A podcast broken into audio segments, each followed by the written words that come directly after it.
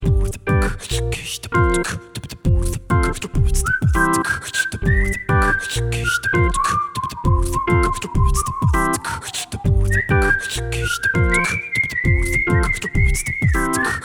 Freunde, herzlich willkommen zurück beim Airball-Podcast.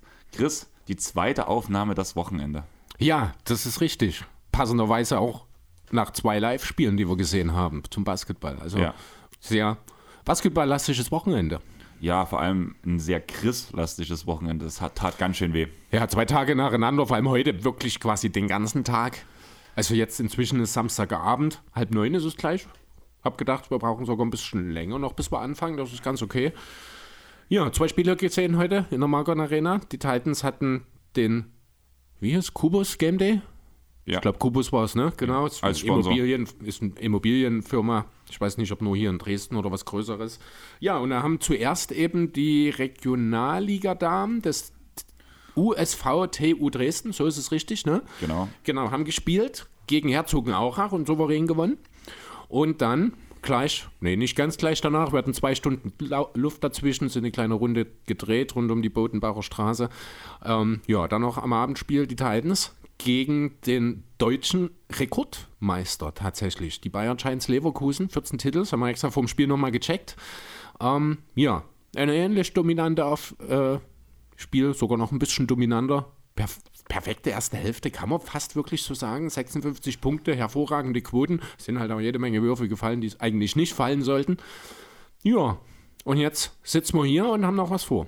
Ja, also man muss halt wirklich sagen, vor allem Chase Adams, du hast noch die Ansage vorm Spiel gebracht. Du kannst mal ganz kurz die Wette zwischen Kruko und Paulinho anwerfen. Im Tippspiel der Forza. Da Forza Blue gibt es die Frage, ich glaube, Daniel Kirschner und David Kegelwies zusammen 40% der Titans-Punkte aus. Da habe ich gesagt, glaube ich nicht, Chase Adams hat da was dagegen und es sah auch lange danach aus. Also sowohl Daniel als auch David haben relativ lange nicht viel gescored. In der zweiten Hälfte kam dann vor allem Daniel noch ein bisschen auf, aber ich glaube, für 40% sollte es nicht gereicht haben. Auf keinen Fall, alleine wenn ich drüber nachdenke, dass halt Chase, glaube ich, 17 oder 18 Punkte hatte. Ja, allgemein, also 5 Spieler... zweistellig. Lucien mit 14. Lucien 14, ich weiß gar nicht, Sebastian war, nicht ganz zweistellig. Wer waren die anderen? Also ich hatte es auf jeden Fall, waren 5 Spieler zweistellig. Hatte Kubi da noch gepunktet? Nein, Kubi ist der einzige. Ist er der einzige ohne Punkte, genau. Spieler gewesen. Aber ja, viele von den Spielern, die wir jetzt erwähnt haben, könnt ihr natürlich alle in der Titans Area nachhören und wo die sich vorstellen, wo sie ein bisschen erzählen, wo sie herkommen, wie sie zu den Titans gekommen sind, wie ihr Training war, gegen was für Spieler sie unter anderem schon gespielt haben. Vor allem würde ich euch da die Folge mit Lucien ans Herz legen, aber du hast ja selber gesagt, auch die Folge mit dir und Daniel, wo ich nicht dabei war, war für dich ein besonderer Schmaus. Wahrscheinlich am ehesten, weil ich nicht dabei war. Aber hatte auch sonst natürlich seinen Einfluss dazu, aber war ein sehr schönes Gespräch. Allgemein kann man aber sagen, glaube ich, sind alle unsere Titans-Area-Folgen absolut hörenswert. Für jeden, der sich so ein bisschen mit den Titans identifiziert oder Interesse daran hat, kann man schon mal ein bisschen Randinformationen über das Eigentliche hinaus so ein bisschen auch mit erfahren und bekommt auch mal, ich meine, gut, das ist bei den Titans, bei der Titans-Family eine Sache, die auch persönlich sehr gut funktioniert, ein Gefühl dafür zu bekommen, was das so für Typen sind. Sie sind alles sehr, sehr eng beisammen. Und trotzdem, einmal im Monat kommen sie bei uns vorbei. Jetzt hast du gerade das Band abgemacht. Das hat ganz schön gelitten bei dir, ne? Ja, wie immer. Okay. Ich lasse mal jetzt noch dran. Das kommt dann mit an die Pinnwand. Da sind fast alle meine Eintrittsbänder von den Titans-Spielen kleben dort mit dran. Wenn man halt sonst keine Hobbys hat, also würde ich jetzt nicht als Hobby bezeichnen, nach Hause zu kommen, das Ding abzuschneiden und an die Pinnwand zu stecken zu den anderen. Das wäre ein sehr trauriges Hobby, weil das macht ungefähr 1 Minute im Monat aus. Nein, da geht es eher darum, nicht an das Pinnen, sondern dass du so viel Platz an der Pinnwand hast, dass du dort Platz für alle Menschen hast. Ja, die sind alle an einem Pin inzwischen. Also die ist schon relativ dick mittlerweile, sind jetzt schon ein paar Jahre zusammengekommen. Also die stecken alle an einem Pin auf. Ich habe gedacht, du hast die auf der Pinnwand verteilt, dass das wie ein Bild ergibt. Nee, so ähnlich wie ich meine Wand habe mit den ganzen Eintrittstickets. Oder so ist es nicht. Also ich habe die alle auf einem Pin quasi übereinander. Okay, das ergibt mehr Sinn. Ja. Und von daher kann ich das gut verstehen. Kleiner Spoiler für die, die es nicht mitbekommen haben. Wie gesagt, die zweite Aufnahme dieses Wochenende. Allerdings wird die erste Aufnahme erst am 21.12. droppen. Mhm. Und das ist die Folge, die nächste Teil Area mit Sebastian Heck und seiner Verlobten Claudia Mumme, wo es darum geht, so ein bisschen, wie Sebastian zu den Titans gekommen ist, so ein bisschen Verletzungsplagen halt auch, aber auch wie Claudia sich so als Spielerfrau fühlt, wo sie auch sagt, dass für sie okay, dass sie so genannt wird. Auch wie sie überhaupt zu den Titans gekommen ist, dass sie ja zunächst eigentlich keine Schnittstellen hatte. Zum Basketball, genau. Und zum danach, Basketball allgemein. Und danach statt Trinkgeld Tickets bekommen hat. Aber ja, wie gesagt, nicht zu viele Spoiler, würde ich sagen. Ja. Am 21.12. könnt ihr das alle euch so richtig anhören in der vollen Länge. Chris ist fürs Schneiden zuständig, sobald das rauskommt. Ja, ich würde sagen, wir fangen an und wir blicken mal wieder in die Vergangenheit. Lang ist es her. Ja. Wir haben gedacht, oder ich habe gedacht vor allem, wir lassen euch die Auswahl, wer es sein soll. Ich hatte so ein bisschen im Kopf, Bob McAdoo wäre schon cool. Ich kenne ihn halt größtenteils von My Team, weiß, dass er sowohl bei den Clippers als auch bei den Lakers retired ist, weshalb mich das schon interessieren wollte, was dieser Typ alles so geschafft hat. Mhm. War halt noch ein Big Man der klassischeren Art. Hab dich dann gefragt, hättest du nicht auch noch jemand anderen Lust, dass man... Ja, es war mehr so, du wolltest dann halt lieber eine Umfrage machen. Ich hatte mich eigentlich schon, was heißt bereit, klar, also ich hätte auch McAdoo mitgemacht. Dann war so ein bisschen das Thema, wen nehmen wir denn jetzt zur Auswahl mit rein? Du hast mit Dr. J angefangen? Ja, im Kontext war das erste Mal für mich passend, weil nur wenige Jahre in der NBA halt durch den Merger, aber natürlich ein größerer Einfluss als McAdoo dann letzten Endes. Deswegen haben wir uns für Steve Francis als Plan B, als zweite Option quasi entschieden. Ungefähr eine Stunde, nachdem ich dir den Namen genannt habe, war ich mir schon relativ sicher, das wird wohl nichts mit McAdoo. Ja. Twitter hat dann am Ende auch dafür gesorgt. Ja, man muss aber sagen, Instagram war relativ ausgeglichen. Ja, das stimmt. Vieler Stimmen. Und wir haben beide auch nicht abgestimmt, ich glaube, ne? Ja, ich war diesmal vorbildlich. Sehr gut, ich habe extra reingeschaut, dein Name auftaucht. Und wusstest du eigentlich, kleiner Funfact, dass beide Spieler Rookie of the Year waren? Sowohl McAdoo als auch Steve Francis? Ja, Francis wusste ich natürlich, ja. Weiß auch, dass er nicht alleine Rookie of the Year geworden ist. Dazu komme ich später. Genau. Aber ja, McAdoo wusste ich nicht, muss ich ganz ehrlich sagen. Wann war das? 71, glaube ich. Oh, also 6 Jahre bevor Steve Francis geboren wurde. Hm. Interessant, oder? Mhm. Aber ich würde sagen, wir gehen jetzt langsam mal in die Steve Francis Story rein, wo der Junge eigentlich herkam, wie seine Karriere verlief und mit was für Dingen er sich im Leben so ein bisschen rumschlagen musste, weil das trifft wahrscheinlich auf keinen anderen Spieler, oder diese Aussage passt auf keinen anderen Spieler, den wir bis jetzt in der Memories-Format behandelt haben, so sehr wie auf Steve Francis. Ja, auf jeden Fall. Also wir können ja einfach direkt mal einsteigen. Er ist am 21.02.1977 geboren in Tacoma Park, Maryland, also ganz in der Nähe von Washington D.C., damit auch ganz in der Nähe des Weißen Hauses. Also war wirklich, ich glaube, nur eine Viertelstunde zu Fuß, die er bis zum Weißen Haus zurücklegen musste, wirklich in unmittelbarer Nähe. Da denkt man natürlich erstmal, Mensch, das muss ja eine geile Ecke sein. Ja, da kann ich dir aber von vornherein sagen, wo wir damals die Geschichte über die Waffengesetze in Amerika gemacht haben, habe ich ja mit Vanessa ganz, ganz viele Storys geguckt. Ich glaube, auch damals war es bestimmt noch wesentlich schlimmer, aber auch jetzt noch ist die Umgebung um Washington eine der gefährlichsten in der ganzen Amerika. Ja, und genau so ist es eben auch schon in den 70er Jahren gewesen, als der kleine Steve DeShawn Francis eben auf die Welt kam. Ja, sein Vater war eigentlich nie so richtig da. Also er war da, er war am Leben, aber er war nicht präsent aus dem einfachen Grund, dass er eine 20-jährige Gefängnisstrafe absitzen musste. Also wegen Bankraubs? Wegen Bankraubs, beziehungsweise ich glaube nicht, also das ist die Anklage, aber ich glaube, es waren keine Banken, sondern er hat Ticketstationen von der U-Bahn überfallen. Okay, ich habe halt bloß Bankraub gelesen. Also Bankrupt ist das genau, aber gibt es noch ein Zitat, das so ein bisschen hat dann auch mit seinem Stiefvater zu tun, kommen wir dann später dazu, da wird das ein bisschen, da gibt es eine gewisse Ironie, sage ich mal, auch in seinem Leben, was das angeht, da kommen wir dann später dazu, das passt jetzt hier noch nicht ganz so gut rein.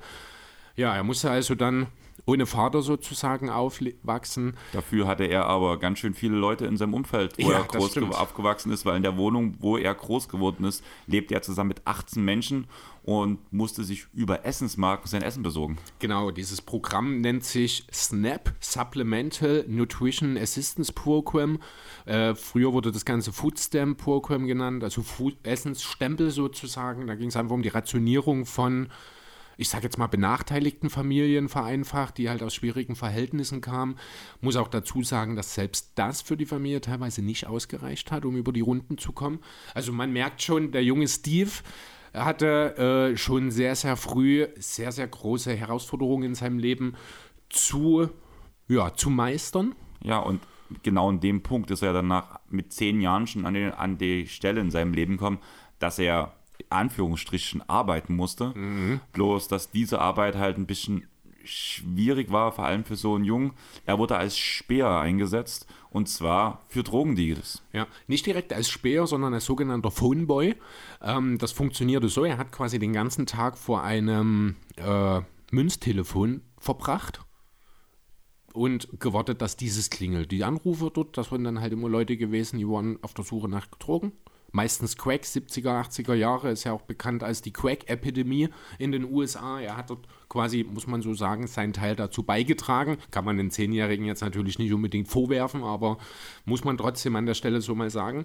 Genau, und diese Phoneboys, die sind dann eben an das Telefon gegangen und haben die potenziellen Käufer dann an einen Ort geschickt, wo sie dann eben auf den Dealer treffen konnten. Genau, und weil halt er die ganze Zeit dort an diesem Münztelefon verbringen musste, hat er dann irgendwann angefangen, daraus, also er hat wohl irgendwie oben dann etwas rausgeschnitten, damit er das als Basketballkorb benutzen kann und hat den ganzen Tag dort nur, sehr empfehlenswert an der Stelle einmal, der Players Tribune Artikel, den Steve Francis verfasst hat, den kann ich euch sehr ans Herz legen, der war sehr schön. Und dort beschreibt er eben auch drin, dass die Leute ihn damals alle in der Gegend, also keiner wusste so richtig, was er dort macht. Die dachten, der verbringt einfach seine Zeit dort, der hat seinen eigenen Basketballkorb gemacht, der hat Millionen von Würfen auf diese Telefonzelle geschossen, hat er gesagt. Und ja, er war bekannt als der kleine Steve mit dem Ball. Keiner wusste, dass er dort eigentlich für Drogendealer Treffen vermittelt. Wobei, ich würde sagen, ein paar hatten schon eine Ahnung davon, was der Junge da macht, weil auch in einem anderen Interview, wo er genau deswegen befragt wurde, wurde ihm ja sogar vorgeworfen, dass er in dem Alter schon Crack vertickt hat, beziehungsweise es auch selbst schon konsumiert haben soll, wo er aber selber sagte, er hat zwar ab und zu viel getrunken, er hat vielleicht auch mal Gras geraucht, aber härtere Drogen hat er in seinem ganzen Leben nie genommen, darauf schwört er zumindest. Das glaube ich immer. Also ich kann mir nicht vorstellen, dass er das als 10-Jähriger, weil wie gesagt, er hatte zumindest in der Anfangszeit, hatte er selber keinen Kontakt zu den Drogen gehabt, er war quasi dieser Vermittler. Und ja, ich weiß nicht, also ich glaube, auch wenn man dann so mal, ich muss dort nochmal, also dieser Bericht aus Players Tribune, der hat mir dort auch in der Retrospektive nochmal ein anderes Licht dann auch auf Steve Francis gegeben. Ich kaufe ihm das absolut ab, muss ich sagen, dass er da selbst nichts konsumiert hat und ja, dabei würde ich sagen, belassen wir es an der Stelle auch dort zu diskutieren. Bringt dann relativ wenig. Meine Frage an dich wäre jetzt, ich habe jetzt einen relativ großen Timeskip, hast du noch was vor seinem 18. Lebensjahr? Jetzt muss ich kurz schauen, nicht so richtig, also was ich noch dastehen habe, grundsätzlich das Thema Highschool, also er hat nie wirklich für die Highschool Basketball gespielt. Er ist insgesamt auch an 6 verschiedenen Highschools gewesen in seiner Jugend. Er hat es einmal bei einem Tryout für ein Team probiert. Er war auch eigentlich schon damals relativ gut, aber er ist vom Coach nicht berücksichtigt worden. Das hat ihn dann so zu schaffen gemacht, dass er in der Folge nicht mehr für die Highschool Basketball gespielt hat, sondern nur noch Pickup-Games in der Freizeit und in der AAU League, so ein Freizeitturnier sozusagen, sowas organisiertes. Und ja, eben nicht mehr an der Highschool. Aber du sagst schon, er hat zu dem Zeitpunkt noch Basketball gespielt. Ich habe jetzt das 18. Lebensjahr angesprochen, weil in dem Jahr ist seine Mutter infolge einer Krebserkrankung verstorben, weshalb Steve halt aufgehört hat, Basketball zu spielen. Und ich glaube, es war sogar noch mehr, Entschuldigung, aber er hat wirklich, also es war auch seine Worte, er hat alle Hoffnungen verloren zu dem Zeitpunkt. Also es war nicht nur so, dass er mit dem Basketball aufgehört hat, er hat die Schule geschmissen. Und er wollte als Dealer groß hinaus werden, auch das hat er im Interview gesagt. Seine Aussage war, ich will als Dealer so groß werden, bis ich es geschafft habe, im Knast lande oder halt sterbe. Genau. Und hier kommt dann eine wichtige Person in seinem Leben ins Spiel, nämlich ein ehemaliger Coach aus seiner EU-Zeit sozusagen. Da würde ich dich ganz kurz noch unterbrechen, weil in dem Moment halt, wo die Mutter gestorben ist, finde ich, das ist noch ein ganz wichtiger Punkt, war seine Großmutter viel für ihn da und war so ein bisschen diese Elternfigur gemimt. Und sein Stiefvater war für ihn wie sein bester Freund. Ja, genau. Also der Stiefvater hat dort eine sehr, sehr wichtige Rolle eingenommen, wird das auch später nochmal in seiner College-Zeit tun. Da hast du natürlich recht, das ist wichtig. Trotzdem würde ich hier jetzt nochmal auf diesen ehemaligen Coach zurückkommen, denn hier habe ich ein schönes Zitat auch, was ihn dann letzten Endes von eben dem, was du gerade angesprochen hast, dieses entweder ich werde groß, ich sterbe oder ich lande im Knast, sondern Tony Langley, dieser ehemalige Coach, hat ihn eben einen anderen Weg aufgezeigt. Und hier einfach mal im Original das Zitat von ihm: I'm telling you how it's gonna go, Steve. 10 years from now, you're gonna see the same guys on the same corners doing the same shit. And they are gonna be wearing the newest Filas or the newest Jordans, looking fresh. But you're gonna look at them and they are gonna be another year older and then another year older, still doing the same shit, still getting robbed. Every single day, you can do something different.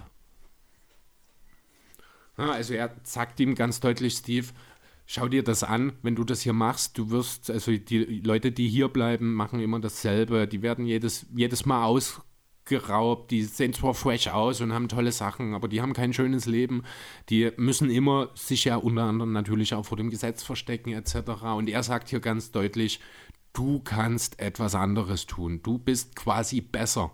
Und das ist das, was die Francis dann eben dazu animiert hat, doch etwas, klingt jetzt ein bisschen doof, aber aus seinem Leben zu machen. Er hat sich dann zum Ziel genommen, er möchte doch irgendwie versuchen, seine Möglichkeiten Richtung NBA auszuloten. Das ist natürlich schwierig, wenn du keinen Highschool-Abschluss hast. Das heißt, du kannst nicht aufs College gehen. Da gibt es in den USA dann die charmante Möglichkeit des sogenannten Community Colleges. Das ist ein 2-Jahres-Programm, was quasi auf das richtige College vorbereitet. Genau. Dazu kam es dann, und zwar hat es dort dann einen, ich glaube auch wieder ehemaligen Coach von ihm, der ihn dann diese Möglichkeit versorgt hat, an das San Jacinto College in Texas zu wechseln. Das ist eben eines dieser Community Colleges. Du willst was sagen? Ja, auch für dieses College brauchst du erstmal eine Bildungsempfehlung. Richtig, genau. Tests oder eine Art Test machen, ob er überhaupt dafür qualifiziert ist, auf dieses Community College zu gehen. Genau, was ich noch sehr wichtig finde, dass man das zumindest noch mit erwähnt, dass er auch nicht bloß, blöd gesagt, aufgrund seiner basketballerischen Fähigkeiten auf dieses Community College gehen konnte, wo er auch Basketball gespielt hat, sondern dass er vorher Tests ablegen musste, ob er das überhaupt darf. Genau, die sogenannten GEDs. Ich bleibe mir das ausgeschrieben nicht mit dazu geschrieben. Das sind halt Tests, die ihm letzten Endes bescheinigen, dass er Highschool-Niveau hat. Also das ist quasi ja eine Bescheinigung darüber, dass er klug genug ist, die Highschool abgeschlossen zu haben, theoretisch. Also eine Voraussetzung, um ans Community College zu gehen. Sozusagen. Ich habe mir als Übersetzung Tests zur allgemeinen Bildungsentwicklung aufgeschrieben. Das habe ich so als Übersetzung ins Deutsche gefunden dafür.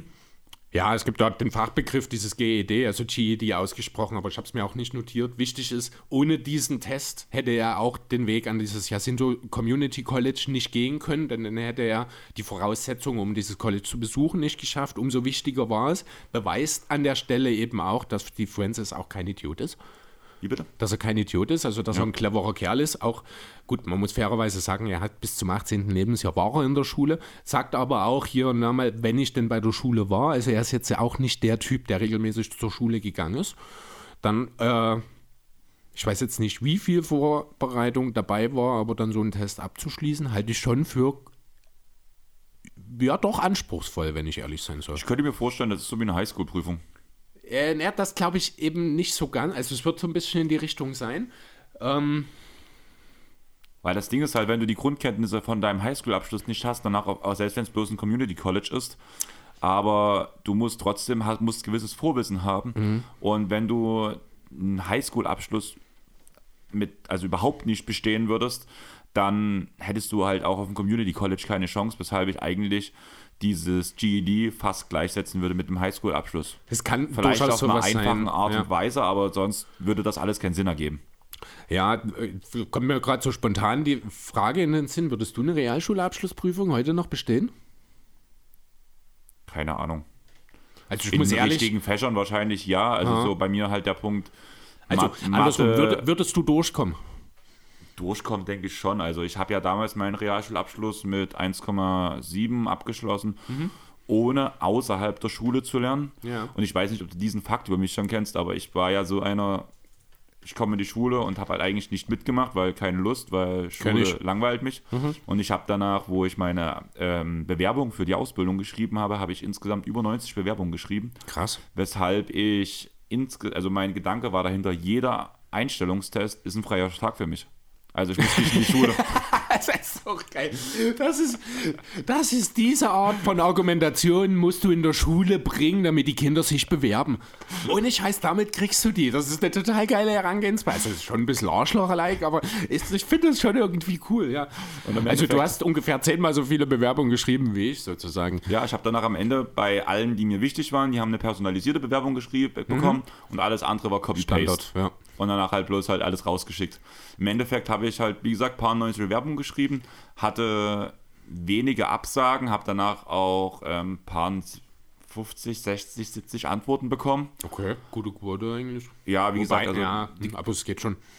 Dass ich halt vorbeikommen kann, habe danach ein bisschen aussortiert, wenn halt datumsmäßig etwas doppelt gefallen ist natürlich. Ja. Aber es gab halt Wochen, da war ich keinen Tag in der Schule. Krass. Und war dann halt jeden Tag so 2-3 Stunden unterwegs, was im Vergleich zu einem normalen Schulalltag eigentlich gar nichts ist. Das Geile ist eigentlich, ja. Und danach immer wieder so, ja, ich bin wieder zu Hause. Lief okay. Gut. Und dann haben wir meinen Lehrer mich nach einer Woche wieder gesehen und ich habe danach halt bloß immer so zu meinen Handballern gegangen. Ja, hier, bringt mir das mal mit. Ich, den Schulkram am Wochenende genommen, beim Spiel meistens. Einmal alles durch den Kopierer gejagt, alles mal kurz durchgelesen und dann ging es weiter. Ja, okay. Ja gut, bei uns war das dann schon so, das war in dieser Vorbereitungszeit dann beim Abi. Das heißt, wir hatten nicht mehr den klassischen Unterricht in diesem Bewerbungszeitraum sozusagen, sondern wir hatten nur noch, Konsultationen. Und die waren halt sehr freiwillig, also ich bin dann auch nicht mehr so viel da gewesen. Aber lass uns vielleicht wieder zurück zu Steve Francis kommen, denn er muss irgendwie... Ganz kurz, Kinder, wenn jetzt Leute uns zuhören, die gerade 9., 10. bzw. 11., 12. Klasse sind. Nehmt die Schule bitte ernst, ja, die ist wirklich wichtig. Nehmt mich nicht als Vorbild, also ganz ehrlich. auch mich, ich glaube, was die Motivation in der Schule anging, ich glaube, sind wir beide nicht unbedingt als Vorbild tauglich. Also ganz kurz, ich würde kurz nochmal eine kleine Analogie aus meiner Ausbildungszeit anbringen. Mhm. Ich habe danach in meinen ersten 2 Lehrjahren bis zur Zwischenprüfung, blöd gesagt, bin ich in die Berufsschule gegangen. War halt sehr zeitig, ich musste nach Chemnitz. Ja. Und das Erste, was ich gemacht habe, war Kopf auf den Tisch. Und wenn ich dann halt wach war, war ich wach. Meistens waren die ersten 3-4 Stunden vorbei. Ich habe dann auch bei meinem Nachbar schnell abgeschrieben und danach so ein bisschen halbgar mitgemacht. Das habe ich natürlich danach in meiner Zwischenprüfung gemerkt, wo ich gerade so bestanden habe. Okay. Bei uns weil es einfach was anderes war, was du dein Leben lang gepaukt hast. Und dann habe ich halt gar nicht aufgepasst. Ich hatte ja zumindest so ein bisschen aufgepasst in der normalen Schule, aber dort halt gar nicht. Und danach habe ich es gerade so geschafft, bin gerade so durchgekommen. Das Ding ist ja aber bei uns gewesen, dass wir eine 3 oder besser haben müssen, um einen unbefristeten Arbeitsvertrag zu bekommen. Und mit dieser Zwischenprüfung musste ich mich bei der Endprüfung auf jeden Fall reinhängen, um das alles danach auszubügeln vom Vorjahr. Ich habe es am Ende geschafft, aber auch bloß, da war sehr viel Arbeit dahinter. Und mit ein bisschen mehr Aufmerksamkeit, zum Beispiel bloß in den Pausen zu schlafen, hätte das wahrscheinlich... alles wesentlich entspannter sein können, ohne dass ich mich hätte so reinhängen müssen. Okay, krass. Also in der Lehre habe ich gar nichts gemacht, muss ich ganz ehrlich sagen, aber das war auch alles super einfach. Also ich habe Hast du auch geschlafen? Ich bin nicht der Typ, der in der Schule schläft, ich bin der in der Schule stört. Oder ich war der Typ, der in der Schule stört. Also ich muss dazu sagen, also gerade in der Lehre, das klingt jetzt ein bisschen arrogant vielleicht, aber ich war der cleverste im Jahrgang. War ich definitiv halt nicht. Also ich habe ein paar, also alleine aus meiner Klasse weiß ich von 7 oder 8 Leuten, die mittlerweile einen Ingenieur oder Techniker gemacht haben, beziehungsweise danach auch noch Maschinenbau studiert haben aufgrund ihrer Ausbildung. Und da muss ich ehrlich sagen, alleine beim Punkt Selbstmotivation hat es bei mir gefehlt. Ja, das kenne ich. Ich war, klingt arrogant ein bisschen, aber ich war der cleverste bei uns in der Ausbildung. Ja, aber wir kennen dich nicht anders. Also als cleverster im Raum, ich weiß. Arrogant. Und dadurch, ich musste einfach nicht, also mich hat das auch wirklich teilweise richtig krass gelangweilt. Ich habe mich da mit einem Handy beschäftigt, irgendwas, ich habe irgendwelche blöden Sprüche gemacht. Ich war wirklich manchmal echt störend. Also ich überlege gerade, rausgeflogen bin ich nicht. Also ich wusste dann auch immer, ich konnte ganz gut einschätzen, wann die Grenze meiner Lehrer erreicht ist. Ich habe das Gefühl, du hast es auch mit Hack Twitter ja angefangen. Mhm. Du bist Manu. Ja, kann sein. Gut, lass uns zurück zu Steve Francis kommen, oder?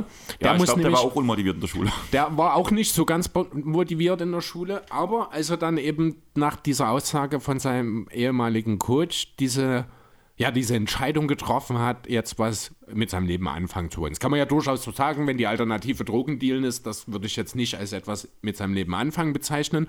Nun musste der Kerl aber jetzt irgendwie nach Texas. Ne, diese Jacinta Community College ist eben in Texas gewesen. Nun hatte Familie Francis nicht wirklich viele Mittel. Nun war der kleine Stevie bisher eigentlich auch immer in seinem familiären Umfeld. Das kann also auch durchaus ein bisschen schwierig sein, aber es gab ja die Oma. Die Oma, die hat ihm nicht nur dieses Ticket nach Houston besorgt, sondern darüber hinaus auch gleich nochmal $400 mit in die Hand gedrückt, damit er am Anfang erst einmal sich auch gut einleben kann. Und dann ging es eben los, ab nach Houston für den kleinen Steve ans Community College. Dort spielte er dann ein Jahr, hat das auch sehr, sehr gut gemacht, hat für die NJCAA, also die Jugend-NCAA quasi, die NCAA für die Community Colleges, sein Team dann auch ungeschlagen ins nationale Turnier geführt, hat sogar während seiner Community College-Zeit was ganz Besonderes gegen Sean Marion geschafft.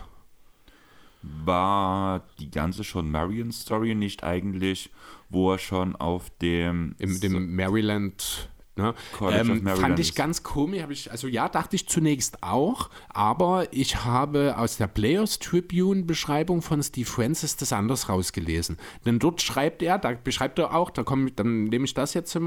Situation im Sommer 97. Also nachdem das die erste Saison quasi vorbei war, aber die Saison 96, 97 war schon auf dem Allegheny College of Maryland. Nee, das war 97, 98. Ah ja, klar, stimmt, hast recht, ja. Und das Jahr drauf habe ich gestimmt, sorry. Ja. Jedenfalls hat er dort eben dann beschrieben von einer Situation, wo er zu Hause nach Tacoma gegangen ist wieder. Er hatte Heimweh, er wollte einfach nach Hause, war halt gerade Pause. Und man kannte ihn natürlich noch in Maryland. Er war bekannt, er war auch als guter Streetballer bekannt und so kam es dazu, dass man ihn in irgendeiner Form in ein Duell mit dem besten Streetballer vor Ort verwickelt hat. Das Ganze sollte folgendermaßen ablaufen, und zwar sollte es ein Duell sein, Best of Three, 3 Spiele also, wer 2 gewinnt, gewinnt sozusagen. Im ersten Spiel, so beschreibt es Francis, ich habe keine Beweisbilder davon gefunden, hat er diesen Typen, wie hat er gesagt, I killed his ass. Standard die Francis-Aussage, I killed his ass. Also er hat ihn fertig gemacht. Dann im zweiten Spiel, vor dem zweiten Spiel hatte er dann angefangen zu überlegen, ob er das denn wirklich will. Er hat quasi jetzt die Wahl gehabt, er könnte dieses Spiel gewinnen, er könnte zum Nummer 1 Streetballer vor Ort werden, eine Legende in Maryland sozusagen, die er unter Umständen zur Folge gehabt hätte, dass es eben mit dem professionellen Basketball dann nichts wird, weil er sich davon hätte verleiten lassen, denn Willensstärke ist, ich glaube, in den jungen Jahren nicht unbedingt seine Stärke gewesen an der Stelle. Oder er gibt die ganze Sache auf, konzentriert sich auf das, was wichtig ist, geht zurück zum College und verfolgt seinen Traum. Etwas unerwarteterweise hat er sich für Zweiteres entschieden, hat das zweite Spiel gegen den Typen, ich habe seinen Namen nicht gefunden, absichtlich verloren und hat dann, bevor das dritte Spiel begann, den Ball weggeworfen und ist einfach umgedreht gegangen, hat sich wieder in den Flieger nach Houston gesetzt, um eben wieder zurück an das Community College zu gehen, und dort beschreibt er dann eben im Players Tribune, wie er zurückkommt und Sean Marions Arsch tritt.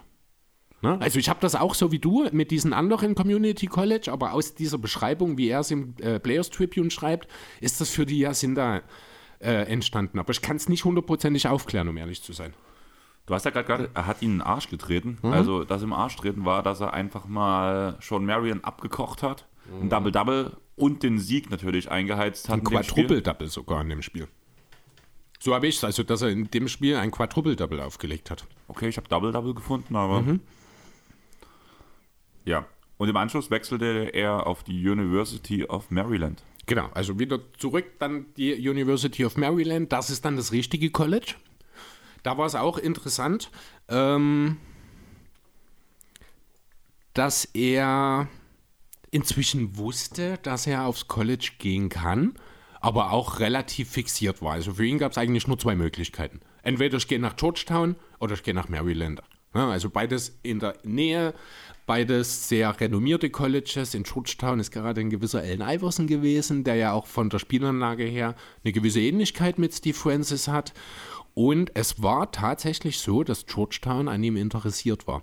Der damalige Coach, John Thompson, der konnte ihn einfach nicht verpflichten. Und ich fand das so schön, wie er das ihm beschrieben hat. Das habe ich schon in Deutsch jetzt mir übersetzt hier. Steve wir lieben dich, wirklich. Aber wir hatten gerade erst Allen Iverson. Ich kann dich nicht nach Iverson haben. Das kann ich einfach nicht. Ich würde eine Herzattacke bekommen. Also, total geil, wie er das beschrieben hat. Und Francis schreibt dann auch im Players Tribune eben, ich habe das verstanden und respektiert. Ich kann das tatsächlich auch nachvollziehen, dass du als Coach im College nach 3 Jahren oder nach dem einen Jahr Iverson dir gleich nochmal so einen schwierigen Charakter, kann auch wirklich eine Zerreißprobe für den Coach sein. Deswegen durchaus nachvollziehbar. Und Francis hat das sehr sportlich genommen, hatte ja auch das Glück eben, dass es dann die University of Maryland tatsächlich dann sich für ihn interessiert hat und er dorthin wechseln konnte. Wobei ich aber auch einen Artikel gefunden habe aus der damaligen Zeit, wo Francis schon sagte, dass er Maryland bevorzugt hat, einfach weil es halt noch näher an seiner Großmutter vor allem war. Das kann sein. Also es waren halt, Georgetown ist ja jetzt auch in der Nähe, das sind halt die beiden näher, also im Einzugsgebiet sozusagen, aber ja, Maryland, kann sein, dass das für ihn dann nochmal der Favorit einfach wegen der regionalen Nähe war. Das zieht sich ja auch so ein bisschen, das merkt man auch jetzt noch, also neben Maryland ist ja Houston für ihn dann so die zweite Heimat geworden, wo er auch jetzt noch wohnt. Also er ist schon jemand, der ja sehr an seine Heimat gebunden ist auf jeden Fall. Aber ja, er hat dann für die University of Maryland gespielt. Hast du noch was aus der Saison, weil sonst... Du meinst für Maryland jetzt, fürs College? Weil sonst wird es ja interessant. Ja, also da gibt es durchaus, Maryland war, also er ist direkt zum Starter geworden, hat dann dank ihm, Maryland ist auch an 5 relativ weit oben gesetzt gewesen, er hat dann bei 2 Turnieren Ende des Jahres 98 erstmals für Furore gesorgt, wo unter anderem eben auch Stanford geschlagen wurde. Maryland wurde immer höher gerankt, war zwischendurch sogar an Nummer 2, was viel mit Francis zu tun hatte. Am Ende ist er im All-ACC First Team gewesen, war im All-ACC Tournament, ist dort im Achtelfinale dann, ich glaube, rausgeflogen. Er war in der Naismith Player of the Year Finalist. Also er war Finalist in der Wahl um den besten College-Spieler des Jahres. Und was ich eben noch interessant fand, hier kommen wir nochmal auf den Stiefvater zurück, denn dieser hat, während Steve Francis eben in Maryland an der Uni war, eben dort auch einen Job bekommen. Und zwar an der Park-and-Ride-Station, direkt neben der Uni, an der Metrostation, hat er das Kassenhäuschen bedient sozusagen. Hatte dort sein kleines Häuschen für den Parkplatz eben, hat dort kassiert, hat sich dort auch schön eingerichtet, einen kleinen Fernseher mit drin, war bei allen Heimspielen dabei, ist bei den Auswärtsspielen, wenn er arbeiten musste, hat er in seiner kleinen Kabine die Spiele mitverfolgt von seinem Sohn, war auch unheimlich stolz auf ihn, hat mit ihm wirklich angegeben, also alle an der Uni waren große Steve Francis-Fans, wie das halt so ist, wenn dann ein Sportler für Erfolg sorgt an einem College, dann freuen sich alle, dass er da ist und dann lieben ihn alle. Und dann eines Tages kamen dann auch mal so ein paar Kommilitonen auf ihn zu und sagten, Steve, dein Vater ist der Größte, der lässt uns umsonst parken. Und dann ist er mal dorthin gegangen, hat er gesehen, dass unheimlich viele Studenten um die Hütte von dem Vater herum, das ist so ein bisschen so ein Szenetreff geworden wirklich, die haben mit dem über Basketball geredet, er war wirklich Teil des Colleges sozusagen. Und dann kam Steve so hin und sein Stiefvater sagte, das ist mein Junge, that's my boy, I love him. So richtig schön, liebevoll auch, absolut. Und wo man so ein bisschen zu der Ironie kommt, die ich vorhin schon mal angesprochen hatte, sein Vater ist ja im Knast gewesen, weil er eben solche Stationen ausgeraubt hat, wie sein Stiefvater eben jetzt selber so einen Job hat. Sagt er auch selber, dass da eine gewisse Ironie mit drin ist. Das Schöne ist halt einfach, wenn man den Vergleich sieht zu dem, was wir am Anfang gesagt haben, wie Steve groß geworden ist und in einer Situation war, wo er klar auch familiengebunden war, aber wo er halt einfach kaum Essen hatte, eigentlich keine Bildung hatte, keine richtigen Freunde hatte, würde ich sogar fast sagen, weil er ja schon, auch wenn du solche Jobs machst, wirst du meistens ausgenutzt und gerätst halt einfach an die falschen Menschen, weil echte Freunde würden dir von sowas einfach abraten. Ja. Und jetzt kommen die stecken halt selber in derselben Situation, ne? Ja, aber sind das dann echte Freunde oder sind das dann halt... Naja, also das ist so eine Sache mit den Umständen. Also ich glaube... Das ist schwierig. Also ich will jetzt auch niemandem zu nahe treten, aber... Einfach dieser Umschwung jetzt auf dem College, wo von allen verehrt wird, wo es bestimmt auch ein paar Leute gibt, die einfach, weil er so groß ist, ihn mögen oder so tun, als ob sie ihn mögen, zu dem Stiefvater, der ihn über alles liebt. Und dieser Umschwung ist einfach schön. Und das war auch, glaube ich, so ein Grund, warum er sich hinreißen gelassen hat, nach einem Jahr Maryland zu sagen, ich komme zu 99, zu 99% zurück. Ja, genau. Was er dabei vielleicht bei dieser Aussage nicht so ganz berücksichtigt hat, ist zum einen die Tatsache, dass er quasi aus dem Nichts zu einem der 5 besten College-Sportler in den USA gemacht wurde. Und zum anderen, dass eben etwas ungewöhnlich, wenn man heute so drüber nachdenkt, die NBA-Draft damals eben bei ihm zu Hause in Washington D.C. stattgefunden hat, was für ihn natürlich auch nochmal eine besondere Sache war, in Kombination mit der Tatsache, dass jeder zu ihm gesagt hat, du bist in den Top 5 Picks definitiv dabei. Ja, also man kann die Entscheidung durchaus nachvollziehen. Ich hätte es an seiner Stelle wahrscheinlich genauso gemacht an dem Punkt. Sieht dann im Rückblick natürlich sehr unglücklich aus, wenn man da eine so deutliche Aussage trifft, obwohl man fairerweise sagen muss, normalerweise sagen die Leute nicht 99%, sondern die sagen, ich komme nächstes Jahr wieder und sind dann einfach nicht da. Genau. Ende vom Lied war, dass er an Nummer 2 von den Vancouver Grizzlies gedraftet wurde. Hat er sich da gefreut. Gab es da ein riesengroßes Problem, denn er gab öffentlich bekannt, dass er nicht für die Grizzlies in Kanada spielen möchte. Jo. Gründe waren die Entfernung zu seiner Heimat Maryland, die Steuern waren zu hoch, danach seinen Strafregister, den er vorher schon hatte, der in Konflikt stand mit den Gesetzen zur Einreise nach Kanada. Und die schönste Aussage, der Wille Gottes. Gottes Wille, ja, da fand ich auch super. Ein Thema noch waren Endorsements, also einfach die Möglichkeit, neben der NBA Geld zu verdienen. Die ist natürlich in so einem kleinen Markt wie Vancouver, der zum einen noch neu ist, zum anderen, wie wir ja später wissen, sich auch nie etablieren konnte, relativ gering. Deswegen hat er relativ deutlich gemacht, dass er nicht für die Grizzlies spielen will. Das hat für extrem Gegenwind gesorgt. So sehr, dass selbst Francis zwischenzeitlich sich hat überzeugen lassen, für die Grizzlies zu spielen. Das klappte dann aber nicht. Also das Band war schon zerrissen zu der Zeit, auch wenn es schön ist, dass er diesen Einsatz ist auch, hat diesen Willen dann ein Stück weit gezeigt. Dass er die Erkenntnis bekommen hat. Diese Erkenntnis, sehr schön, Dankeschön. Genau, trotzdem ist es natürlich dann ein bisschen anders gekommen, als man es versucht hat, ihm einzubläuen, denn er ist dann letzten Endes doch getradet worden. Aber eine Frage, hast du was gefunden? Ich habe einen Artikel gefunden, es gab einen Vorfall am Flughafen. Ja, und das habe ich auch. Da habe ich nichts gefunden dazu. Viel habe ich nicht dazu gefunden. Ich habe sogar hier stehen, wortwörtlich unklar, was genau passierte. Steve Francis ist so ein Typ, der ist auch immer mit einer Entourage zusammen unterwegs gewesen. Und es muss wohl irgendwie mal gewesen sein, dass dort irgendwelche Leute zu ihm gekommen sind und gefragt haben, ob er Rapper ist. Also das ist tatsächlich alles, was ich dazu gefunden habe, ob ihn das so sehr beleidigt hat, dass er dann irgendwas gemacht hat oder was genau dort passiert ist, weiß ich auch nicht. Aber ganz kurz, dieser Incident... du weißt aber, dass er später noch Rapper geworden ist. Ist er? Kommen wir später noch dazu. Okay, ja, das habe ich tatsächlich nicht. Also ich habe noch eine Rapper-Story dazu, die Sache mit der Kette. Ich weiß nicht, ob du die vielleicht auch hast. Nein. Okay, da kommen wir dann. Also ich habe noch eine Rapper-Story dann aus seiner Nach-NBA-Zeit. Aber dass er selber auch aktiv dort war, nein, das habe ich tatsächlich gar nicht auf dem Schirm gehabt. Ich fand noch was ganz anderes sehr interessant, nachdem er in die NBA gekommen ist. Denn plötzlich riefen ihn irgendwelche Leute an. So nach dem Motto, endlich wissen wir, wo du kleiner Bastard bist.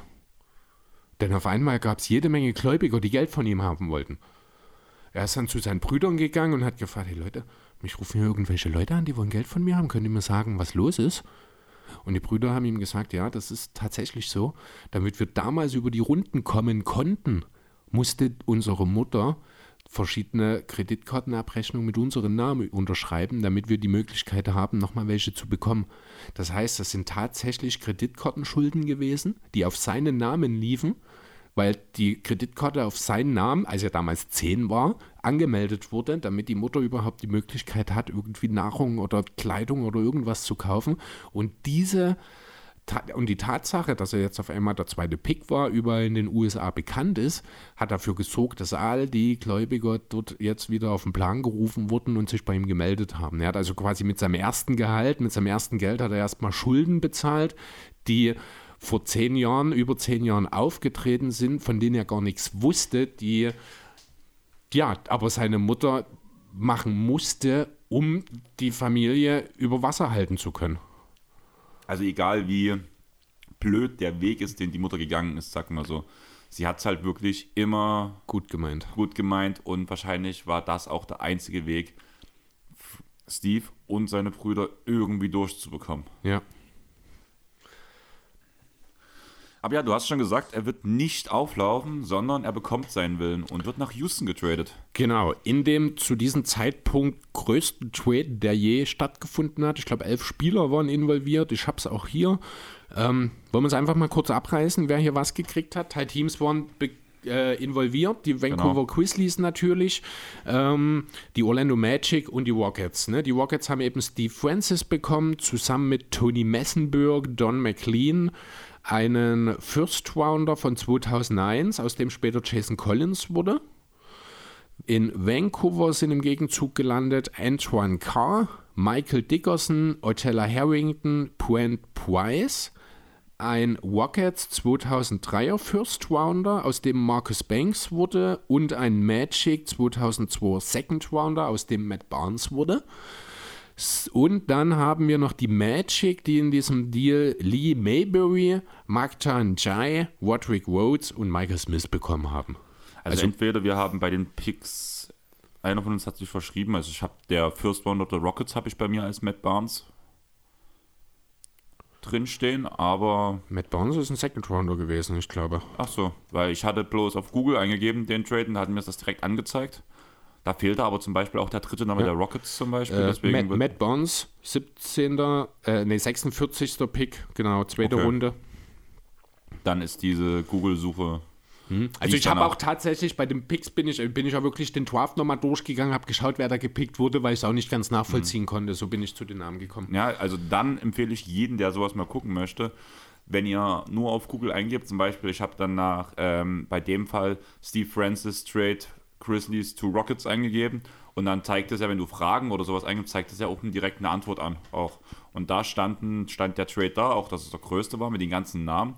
Allerdings anscheinend stand das dann dort falsch. Also hat Google eine falsche Quelle bezogen. Ja, keine Ahnung. Vielleicht hast du es auch falsch abgeschrieben. Ist auch egal. Letzten Endes wichtig ist, dass eben Steve Francis dann also nicht mehr oder überhaupt erstmal nicht für die Vancouver Grizzlies auflaufen musste. Ich muss ganz ehrlich sagen, wenn ich mir so die Namen, die in diesem Deal hin und her geschickt wurden, ansehe, ist das eigentlich eine Verschiebung von beweglicher Masse.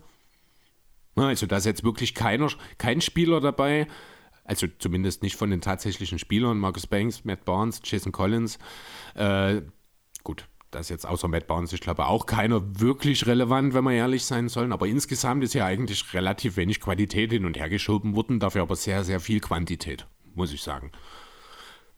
Ja, dann also ging es nach Houston für ihn. Er hat 77 Spiele gemacht im ersten Jahr, sind alles Starts gewesen, also er hat sich auch direkt etabliert, wie das für einen Second Pick eigentlich auch normal ist, hat 18 Punkte, über 6,5 Assists, über 5 Rebounds aufgelegt, 1,5 Steals, aber, und das ist eine Sache, die sich durch seine ganze Karriere ziehen wird, auch 4 Turnover. Also da war er immer sehr anfällig, wie das häufig eben ist bei balldominanten Guards.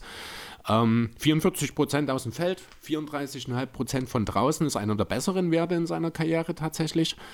Ja, und du hast schon angesprochen, ganz am Anfang, das hat am Ende dafür gereicht, dass er Rookie of the Year wurde. Aber zusammen mit Elton Brand. Ganz genau. Und das ist zum dritten Mal passiert in der NBA-Geschichte, dass 2 Spieler gemeinsam Rookie of the Year, also zum Rookie of the Year oder Co-Rookie of the Year dann gewählt wurden. Weißt du, wer die anderen sind? Nein.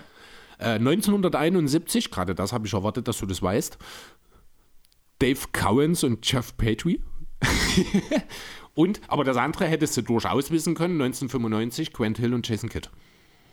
Ich glaube, das hatten wir auch schon mal irgendwann. Ich glaube, das habe ich ich weiß nicht, ob wir das schon mal hatten, aber bei der Hall of Game-Folge zu Jason Kidd kam es vor, bei... Hall of Game. Okay, ja, genau. Also das sind die anderen. In demselben Jahr hat er auch am Dunk-Contest teilgenommen und nur Vince Carter unterlegen. War ja nur unterlegen. Alles, was allerdings nicht so gut lief, war das Sache mit dem Teamerfolg. 34 Siege am Ende mit den Rockets. Damit waren natürlich keine Playoffs in Reichweite. Genau. Dann ging es ja in die Offseason. Und ja, die nächsten Jahre waren wenig spektakulär, muss man ja wirklich sagen. In seinem zweiten Jahr holte man zwar 45 Siege, was ja eigentlich ganz gut ist, aber keine Playoffs. Verpasste trotzdem die Playoffs. Außerdem wurde er, ich war überrascht, dass es der einzige Eintrag in der NBA Crime Library war, im Dezember wegen Autofahren mit Betäubungsmitteln, habe ich mir aufgeschrieben, festgenommen. Er hatte ja DUI. Driving under Influence. Genau, Influence wäre meine Frage an dich nochmal gewesen, das ist nicht Betäubungsmittel. Ja. Nee, das DUI, das ist auch betrunken. Okay. Da war ich mir halt unsicher, aber deswegen habe ich mir das als Betäubungsmittel halt übersetzt, also weil da ja sowohl betrunken gewesen. Betrunkene Gras hat er ja auch gesagt, genau. Und sowas. Ja. Das waren halt so diese Umstände, dadurch, dass man es nicht genau herausgefunden hat. In der Crime Library stand halt auch nicht mehr dazu. Ja. Habe auch nicht mehr dazu gefunden, aber ich wollte es kurz ansprechen, weil man muss es wirklich mal hervorheben, als ich mit der Ausarbeitung angefangen habe, wo ich die ganze Vorgeschichte zu Steve Francis mir durchgelesen habe, erlesen habe ich mit wesentlich mehr Einträgen gerechnet als nur diesem einem in seiner gesamten Karriere. Ja, die Einträge sind nach der Karriere dann noch ein bisschen mehr geworden. Allerdings habe ich auch relativ aus derselben Zeit, ein paar Monate vorher, nämlich vom 27.09.2001, auch noch eine kleine Story. Dort hat es nämlich in Maryland, oder dort kam es in Maryland zu einem Tornado. Der hat auch unter anderem den Campus der Uni von Maryland, also seiner Alma Mater, sehr hart getroffen. 2 Personen sind dabei ums Leben gekommen. Über 700 Menschen haben damals ihre Unterkunft auf dem College verloren. Und ja, Francis ist dort gerade da gewesen, hat dann spontan vor Ort ein Spendendinner organisiert, damit die alle entsprechend zumindest mal Unterstützung bekommen. Hat er auch noch einen schönen Satz dazu gesagt: I remember all of these people here supporting me while I was a Maryland student. And this is just a small way that I can give back to those who have helped me. Also da sieht man auch wieder diese Verbindung, diese Nähe zur Heimat, die haben mir damals geholfen und jetzt habe ich die Möglichkeit, ihnen zu helfen, und auch wenn es nur ein kleines bisschen was ist, so ist es für mich eine Möglichkeit, denen etwas zurückzugeben. Genau. Im 3. Jahr, würde ich direkt reinspringen, hat er danach zum ersten Mal als All-Star-Game-Starter fungiert. Ja, wurde von den Fans reingewählt, richtig? Genau. Hat aber in der Saison nur 55 Spiele gemacht, weil ihn... 57? 57? Okay, auf Google stand 55, aber... Also wieso diese Werte von Google nimmst, ist mir aber auch unklar. Vor allem, wenn ich die Tabelle hier direkt dastehen habe in seiner gesamten Karriere. Aber das ist das, was ich mir rausgeschrieben habe. Okay. 57 Spiele aufgrund von einer Fußverletzung und von Migräneanfällen. Da würde ich gleich ein bisschen einhaken. Es sind nämlich nicht nur Migräneanfälle, sondern es ist eine Krankheit, die nennt sich Morbus Meniere. Das ist eine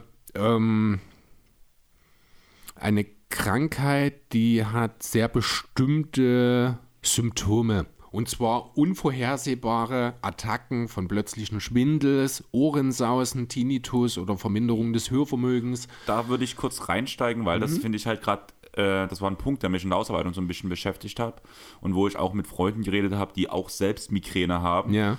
Alles, was dort aufgezählt wurde, sind auch normale Anzeichen von einer Migräne. Ja, aber für ihn, also... Ist halt, also ich habe es direkt als sagen, diese Morbus Meniere, das ist vielleicht eine Spezialart der Migräne. Das kann sein, genau. Ich habe es halt als Meniere-Krankheit direkt. Ja, für einen Basketballer, für einen professionellen Basketballer natürlich ein Riesenproblem, wenn du damit dich auseinandersetzen musst, plötzliche Schwindel- oder Tinnitus-Attacken zu bekommen. Also eine sehr, sehr große Problematik.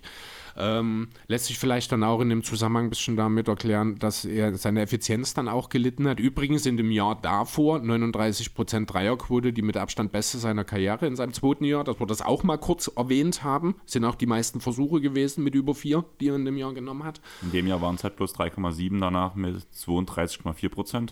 Ja. Und wie gesagt, er hat zwar den Schritt zum All-Star geschafft, allerdings aufgrund von Verletzungen und alles hat es für das Team nur für 28 Siege gereicht. Was aber für die Rockets sich am Ende als ja eigentlich Segen entpuppt hat, denn die Konsequenz daraus war Yao Ming. Genau. Number One konnte man picken, genau. Hat Yao Ming gezogen und er gehört zu den wenigen Spielern, die direkt in ihrem allerersten Rookie-Jahr direkt All-Stars wurden. Und das auch direkt als Starter. Ja, genau. Mit freundlicher Unterstützung aus China natürlich, würde heute wahrscheinlich so nicht mehr funktionieren. Damals, also man muss schon fairerweise sagen, er hat das auch verdient. Ja, er war ein sehr, sehr guter Basketballer, wenn sein Körper denn mitgemacht hat. Aber ja, man hat gemeinsam 43 Siege geholt, also 15 mehr als im Vorjahr. Für die Playoffs hat es trotzdem nicht gereicht. Und dann gab es in dem Sommer, oder hast du für 0203 noch was? Bloß noch, dass Steve Francis seinen Career High in dem Jahr aufgelegt hat mit 44 Punkten. Okay. Ja. Das war gegen die Lakers damals. Genau, ja, und dann aber in der Folge, nachdem es eben nicht zu den Playoffs, für die Playoffs gereicht hat, trat dann im Sommer 2003 der Coach der Rockets, Rudi Tomjanovic, zurück, und es musste natürlich der Headcoach-Posten wieder neu vergeben werden. Und hier ist dann der Punkt, ich glaube, der Steve Francis mittelfristig so ein bisschen seine Zukunft auch in Houston gekostet hat, glaube ich, denn es kam Jeff Van Gundy. Und das ist ein Coach, der überhaupt nicht den Spielstil von Steve Francis ganz genau bevorzugt, sage ich mal so. Du hast schon gesagt, Steve Francis hatte sehr viele Überschneidungen, zum Beispiel mit einem Allen Iverson, der halt sehr viel Freestyle macht, den Ball in der eigenen Hand braucht, keine Systeme läuft, und Jeff Van Gundy war bekannt für seine X's und O's, für seine Entscheidungen auf dem Platz, dass er Disziplin, dass alles nach ihm oder alles passiert, wie er es sagt. Außerdem war er ein Defense-First-Coach, was halt auch nicht die größte Stärke von Steve Francis war. Ja. Und da kam ganz schön viel zusammen.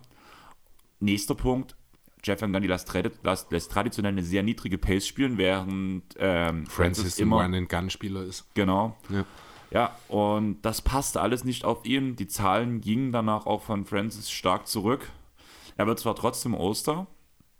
Ja. Man erreicht erstmals die Playoff mit 45 Siegen und 37 Niederlagen, ist damit auf Platz 7, scheitert aber direkt in der ersten Runde 4-1 an die Lakers. Jo. Sollten wir vielleicht an der Stelle jetzt schon mal vorausgreifen in Sachen Playoffs und Steve Francis? Kannst du gerne machen, ja. Ja, und einfach mal sagen, dass es für ihn die letzte und auch einzige Playoff-Teilnahme seiner Karriere geblieben ist. Und da war ich echt überrascht. Ja. Ich habe wesentlich gedacht, dass es wesentlich... Ein Spieler mit dem Talent eigentlich, ne? Genau. Da müsste eigentlich mehr als nur ein 1-4 gegen die Lakers, First Round Exit in 2004 bei rumkommen. Genau, aber man muss halt auch sagen, zum Beispiel, es war halt auch diese 45-Siege-Saison, reicht im Normalfall eigentlich auch für Playoffs. Normalerweise ja, das war halt eines dieser ganz wenigen, ich glaube, es gibt nur 2 oder 3 weitere solche Saisons. Die Suns wann war das, 2016? Oder sowas, diese 3 Godshands fallen mir da noch ein. Es gab vielleicht noch ein anderes Team, aber normalerweise reichen 45 Siege für die Playoffs, das ist richtig. Soll ich dir einen lustigen Funfact von der Saison sagen? In dem Jahr spielten die Rockets ihr erstes Spiel im Toyota Center. Ach so? Ja. Okay. Fand ich interessant. Also ich habe es halt nebenbei gelesen, weil ich auf die Saison geguckt habe, weil ich ein bisschen was raussuchen wollte, was noch so drin stand. Ja. Und da stand halt Wissenswertes über die Saison und da stand halt dieser Rockets Funfact mit drin und ich fand es halt... Ja, man kann es zumindest damit erwähnen. Klar. Ja. Und ja, all diese Punkte hat halt die Beziehung zwischen Francis und Van Gundy wesentlich verschlechtert, auch weil man um Yao Ming aufbauen wollte. Ja, genau. Und deswegen gab es einen Trade nach Orlando. Ja, man hat einfach sich entscheiden müssen jetzt an der Stelle, mit welcher Art des Basketballs wollen wir weitergehen. Wollen wir diesen Jeff Van Gundy, Yao Ming Ball spielen oder wollen wir Steve Francis Ball spielen? Man hat sich, ist jetzt auch nicht die ganz große Überraschung, dass man sich dann so entschieden hat, wie man es eben getan hat. Also hat man nach einem Trade gesucht und den fand man dann, den Trade-Partner zumindest, in Orlando. Ganz kurze Frage, bevor wir über den Trade genau reden. Ja. Yeah. Zu der damaligen Zeit war es ganz klar, dass man um Yao aufbaut, muss man sagen. Ja. Selbe Situation heute. Würde man eher über Francis oder eher über Yao aufbauen? Weil ich glaube, der Spielertyp um Francis ist mittlerweile wesentlich gefragter, als es früher war. Definitiv, ja. Andere Frage, würdest du lieber um Embiid oder um Harden aufbauen? Yao hatte nicht die Moves dafür, wie in Embiid. Aber Yao war damals so dominant, wie es Embiid jetzt ist. Mit weniger Moves. Ist das so? Ja, definitiv. Also Yao, der einzige Sender, der mit Yao mithalten konnte, war Shaq. Nein, aber ich rede ja gerade bei dem Punkt wirklich, wenn man die beiden Spieler, selbe Situation, in die jetzige Zeit bringt. Da bin ich der Meinung. Das kannst du ja nicht machen. Wenn Yao jetzt in die Liga kommt, wäre er ja viel geskillter, als er es damals war. Weil der Basketball, verstehst du, also du müsstest schon auch die Skills von damals auf die Skills von heute anpassen, um diesen Vergleich zu ziehen. Und darauf will ich hinaus. Ja, aber ich glaube, es ist halt wesentlich einfacher. Wir hatten das Thema vor kurzem, glaube ich, erst, um Guards aufzubauen. Also ich bin mir nicht sicher, ob ich zum Beispiel, also um James Harden als Rookie, sage ich mal, definitiv nein, weil da wusste man noch nicht, was da kommt. Allerdings, was kann man als Beispiel nehmen? Chris Paul. Nee, ist auch schon wieder. Genau. Aber nee, also ich habe halt gezielt, ich habe jetzt gezielt Harden und Embiid genommen, weil ich das etwas vergleichbar finde. Etwas, wohlgemerkt. Das Ding ist halt, ich baue halt lieber um einen Flügel oder einen Guard auf, als über einen Center, weil halt der Center kann so gut sein, wie er will, er muss immer erstmal den Ball bekommen. Und wenn ich halt vergleichbar... Aber der Center ist halt der, der auch deine Defense verankert und das hat Yao gemacht. Also der Center ist ja derjenige, der dir den Flow gibt, erst einmal. Ne? Und man hat ja auch in dem Deal dann jemanden bekommen, der dann das Ceiling der Rockets entsprechend nach oben gegeben hat. Vielleicht gehen wir mal kurz in die Namen. Es ist ja jetzt nicht so, dass man Steve Francis jemanden abgegeben hat und kein Gegenwert kam. Ganz im Gegenteil. Also die Rockets sind in diesem Deal auch der riesengroße Gewinner, um es mal auf den Punkt zu bringen. Man hat also aus Steve Francis, seinem besten Freund Cuttino Mobley und Calvin Cato hat man gemacht Tracy McGrady, Juwan Howard, Tyronn Lue und Reese Gaines. Ja, also über Reese Gaines müssen wir vielleicht nicht so viel sagen, aber Juwan Howard ist nochmal eine gute Backup-Ergänzung auf den großen Positionen. Wobei man bei Howard sagen muss, dass sein Vertrag massig überbezahlt war zu dem Zeitpunkt. Der war sehr teuer. Das war halt auch der Grund, warum er mit dem Deal war. Genau. Ja. Ja, aber trotzdem, also er bringt ja noch mal ein bisschen Backup-Minuten auf groß, das ist okay. T-Mac ist natürlich der klare Gewinn hier für die Rockets an der Stelle. Ein Spieler, der auch viel besser mit seiner Art und Weise zu Yao passt, weil er eben auch einen sicheren Wurf hat und den Ball nicht so oft in der Hand braucht, auch wenn T-Mac natürlich auch ein Spieler ist, der den Ball in der Hand braucht. Ja, das hat ihm gar nicht so richtig gefallen, denn bevor er in den Urlaub gegangen ist, hat er noch mit Van Gundy gesprochen und da war das irgendwie noch gar kein Thema, dass Francis hätte getradet werden sollen. Er hat sich gerade sein Traumhaus in Houston gebaut. Er hat eine Folge MTV Cribs aufgenommen. Also das hat ihn richtig genervt. Er macht eine Folge MTV Cribs in seinem neuen Haus in Houston, um eine Woche später weggetradet zu werden. Das kann ich mir auch vorstellen.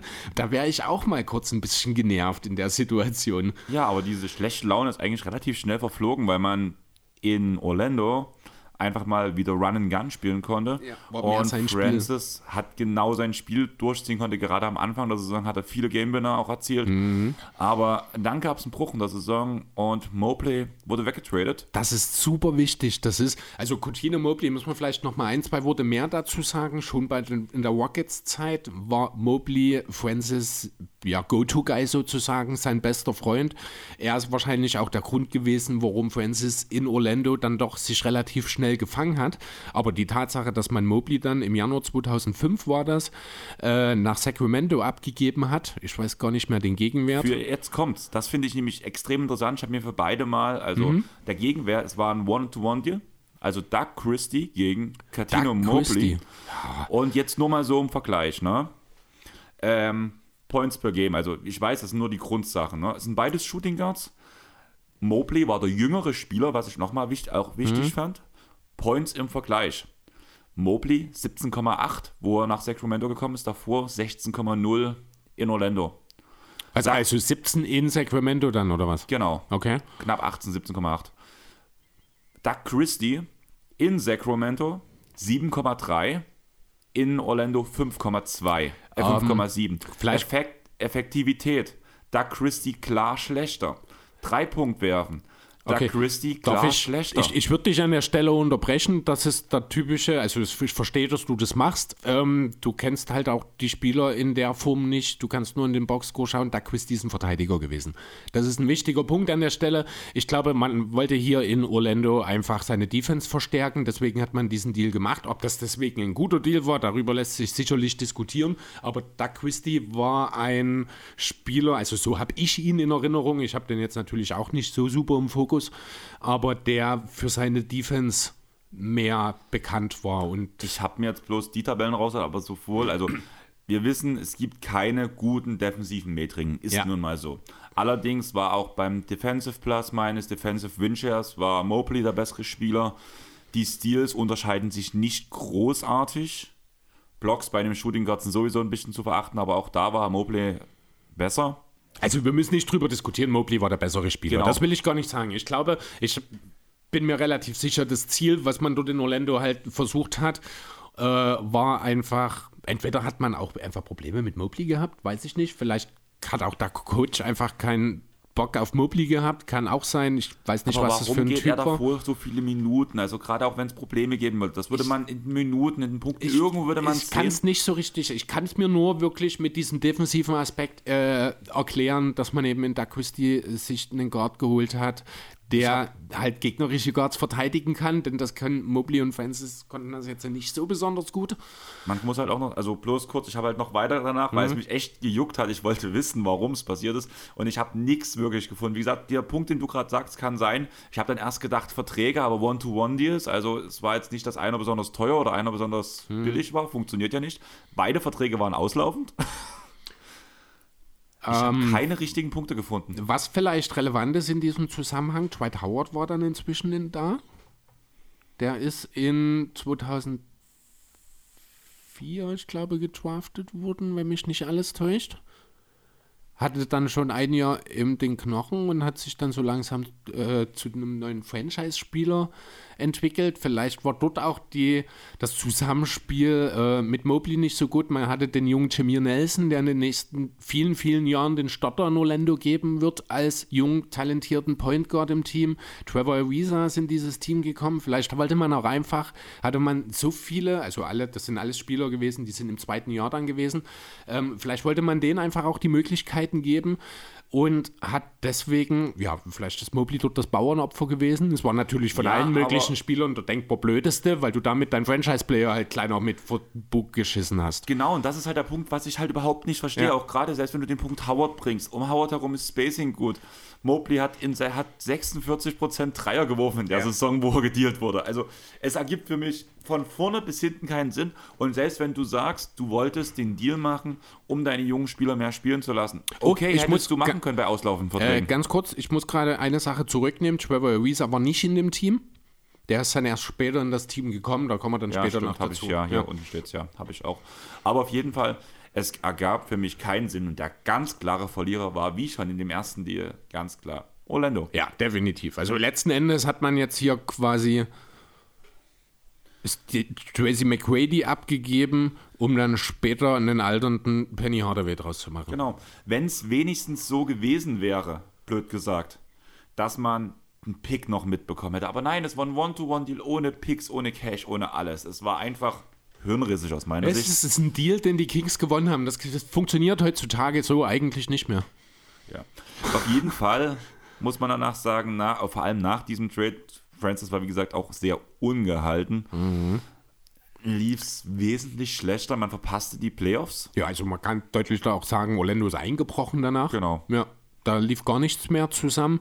Auch im Jahr danach, ich glaube, war der Ärger bei Francis noch nicht so richtig verflogen. Ich glaube, er hat so ein bisschen auch schon mit den Magic dann innerlich abgeschlossen. Seine Werte waren so wie diese mäßigen Werte, die wir gerade schon mal, 16 Punkte, 43% aus dem Feld. Hat er nur 46 Spiele für die Magic gemacht. Was daran lag, dass er vom Team suspendiert wurde. Genau, suspendiert wurde dann irgendwann auch. Wobei ich sagen muss, das konnte ich anhand der Gamelogs noch nicht so mal so richtig nachvollziehen. Das Ding ist, es gibt in dem Jahr auf jeden Fall eine Suspendierung der Liga, weil er einen Fotografen getreten hat. Das finde ich halt auch so, weil er einen Fotografen getreten hat. Das war halt auch so, da gab es 3 Spiele dafür. Allerdings habe ich halt noch diesen Punkt gefunden wegen teamschädlichen Verhalten, aber da habe ich im Internet gar nichts gefunden dazu. Auch keine Zeit, wie lange das gewesen sein soll und so weiter und so fort. Ja. Ich habe halt wirklich bloß die Ligasperre gefunden. Und danach kamen halt Trade-Gerüchte auf. Ja. Ein Gerücht war zum Beispiel, dass er gegen Earl Watson zu den Nuggets gehen sollte.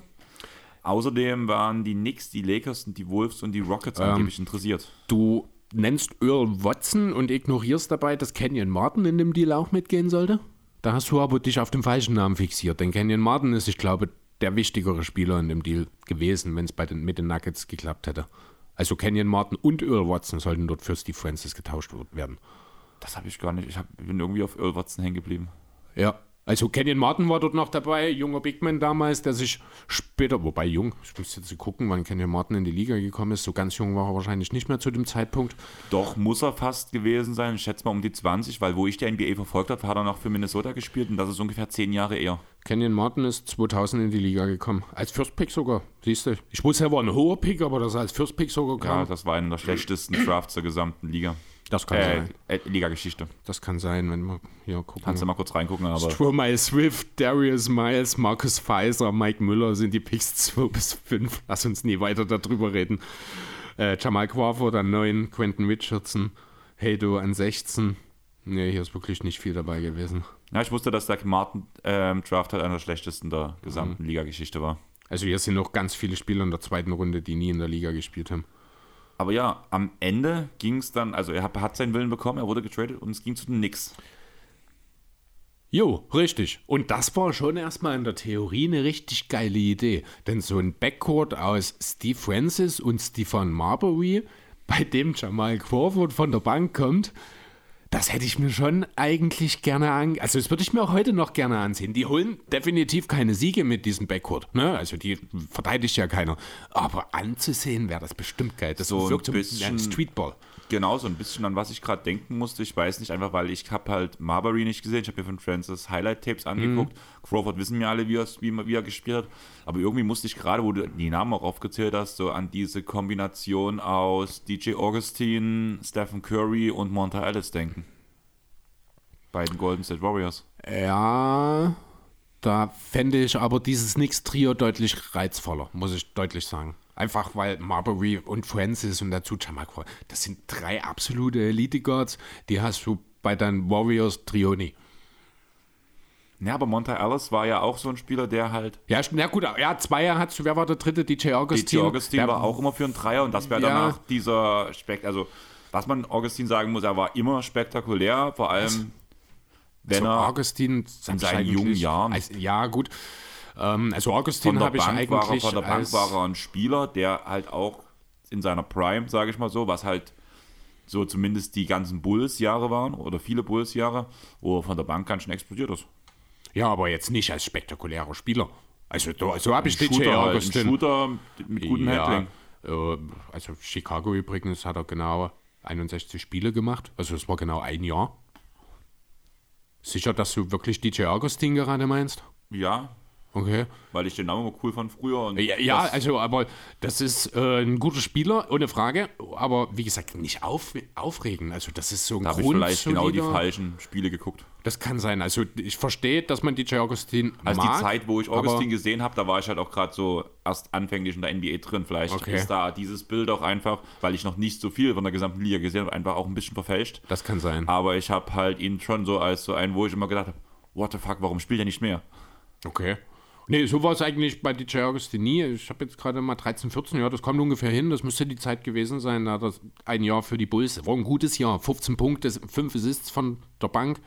Ja, 9 Spiele gestartet, mal Verletzungsvertretung. Ist tatsächlich sein bestes Jahr gewesen, wenn ich mir das so angucke, zahlentechnisch. Und dann würde es ja auch den Sinn ergeben, warum ich das so positiv in Erinnerung habe. Ja, das würde das zumindest erklären, das stimmt. Ja, aber nee, DJ Augustin sehe ich ein bisschen anders. Vielleicht reden wir mal ganz kurz drüber, was denn genau in diesem Deal passiert ist. Nämlich, die Knicks haben einfach nur Steve Francis bekommen, haben dafür im Gegenzug eben den schon mal erwähnten Trevor Ariza nach Orlando geschickt, dazu den alternden und ich glaube auslaufenden Vertrag von Penny Hardaway. Auslaufend und er machte kein einziges Spiel für die Magic. Ja, genau. Also dann quasi was Steve Francis gegen Trevor Ariza.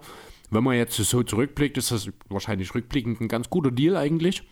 Damals waren die Magic an der Stelle, klar, die Verlierer.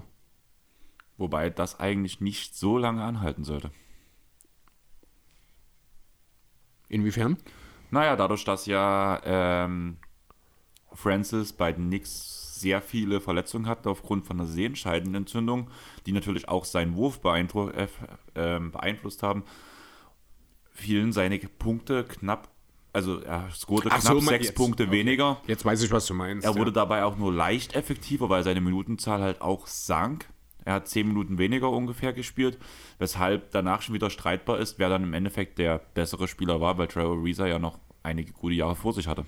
Das stimmt, aber in dem Moment damals mit der Tatsache eben, dass Anthony Hardaway auch einfach kein Spiel mehr spielt und die Magic dort natürlich erstmal sahen ein bisschen doof aus. Soll ich dir mal was ganz Peinliches sagen? Sag mal was. Ich wusste nie, dass Penny nicht sein richtiger Name ist. Ehrlich? Ja. Naja, jetzt weiß das. Ja. Ich hatte es halt, wo ich die Ausarbeitung mache, habe ich das mit Anthony schon gesehen. Ich muss dann erstmal gucken, ob wo ich Anthony Hardaway gelesen habe, ob das wirklich Penny Hardaway ist. Jo, okay, wir sind wo? Wir sind bei 5-6 jetzt eigentlich durch, ne? Wir können auf das zweite Jahr bei den Knicks jetzt nochmal gehen. Das ist ja nicht unbedingt viel besser geworden. Dort hat er ganze 44 Spiele gemacht. Die Quoten waren ähnlich schlecht. Nur mit dem Unterschied, also die Werte waren ähnlich schlecht, nur mit dem Unterschied, dass die Quoten noch weiter gesunken sind, waren dann schon bei nur noch 40%. Von den 44 Spielen, die er gemacht hat, wurden auch nur 15 mit ihm gewonnen.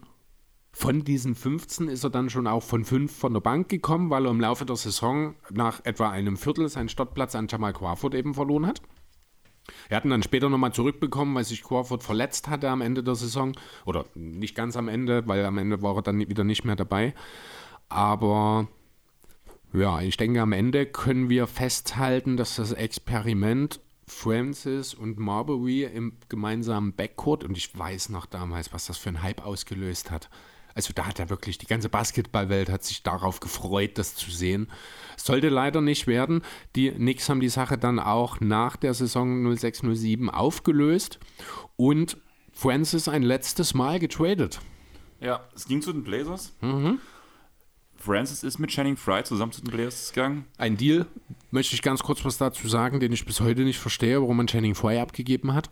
Channing Frye war eine absolute Feel-Good-Story in seinem Draft. New Yorker Junge, der unbedingt nach New York wollte, der auch alles mitbrachte, um ein wertvoller Rollenspieler über viele Jahre zu sein, was er ja dann am Ende auch wurde.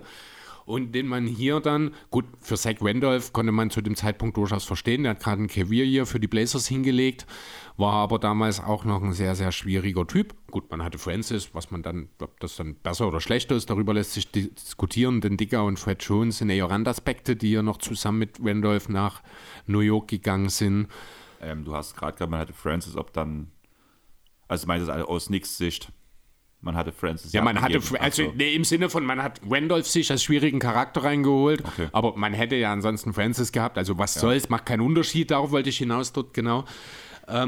Ja, nee, mir ging es letzte darum, ich wollte das mit Channing Frye nochmal, also das konnte ich damals nicht verstehen, ich weiß, ich habe noch wirklich vor mir auch ein Interview von Channing Frye kurz nach dem Draft, als es dann eben hieß, ja nix und der New Yorker Junge und alles, das war so eine geile Story und dann geben die denn in diesen Deal ab.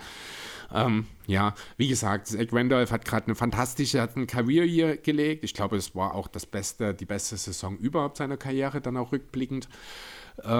Zumindest zahlentechnisch. Frye ist in Portland einfach ein besserer Fit auch als Zach Randolph gewesen, weil man hat sich gerade Brandon Roy und LaMarcus Aldridge im Draft gesichert, also war auch einfach für Zach Randolph dann im Zusammenhang mit Aldridge ein bisschen schwierig, man musste diese Entscheidung treffen. Channing Frye war dann am Endeffekt das, was man in Portland haben wollte, was ich auch gut nachvollziehen kann, weil der sehr gut zu LaMarcus Aldridge und Brandon Roy passen würde und Steve Francis hingegen wurde direkt aus dem Vertrag rausgekauft. Genau, 30 Millionen war sein Vertrag in dem Moment schwer. Mhm. Nee, ich glaube, 30 Millionen hat er noch bekommen dafür, genau. Oder? Ne? Also der Vertrag wäre ein bisschen mehr gewesen und für den Buyout sind es dann 30 geworden. Ja. Genau. Und dann hat er sich für 6 Millionen inklusive einer Player-Option. Ja, also 2 Jahre, 6. 1+1. Genau. Für 6 Millionen. Der in seinem alten Team den Rockets wieder angeschlossen. Aber im Laufe der Saison, also zum einen muss man wieder sagen, die Werte droppten weiter, es liefert einfach nicht gut. Ganz kurz vielleicht noch davor, es ist jetzt nicht so, dass es zu dem Zeitpunkt 2007 kein Interesse an Francis gab. Also man hat ihn noch nicht aufgegeben gehabt, Miami hatte Interesse, die Mavs, die Clippers waren dabei und natürlich auch die Rockets. Das meiste Geld hat wohl auch Miami geboten, genau. Aber, und hier kommen wir wieder auf das Thema Heimatverbundenheit, Francis hat sich für die Rockets entschieden. Konnte wieder in sein Traumhaus ziehen. Kann ich auch durchaus nachvollziehen an der Stelle. Ja, weil eben die Heimat, dort war er schon mal, dort wird er auch noch ein Stück weit wahrscheinlich respektiert. Zumindest hat er das wahrscheinlich so als Teil auch gesehen.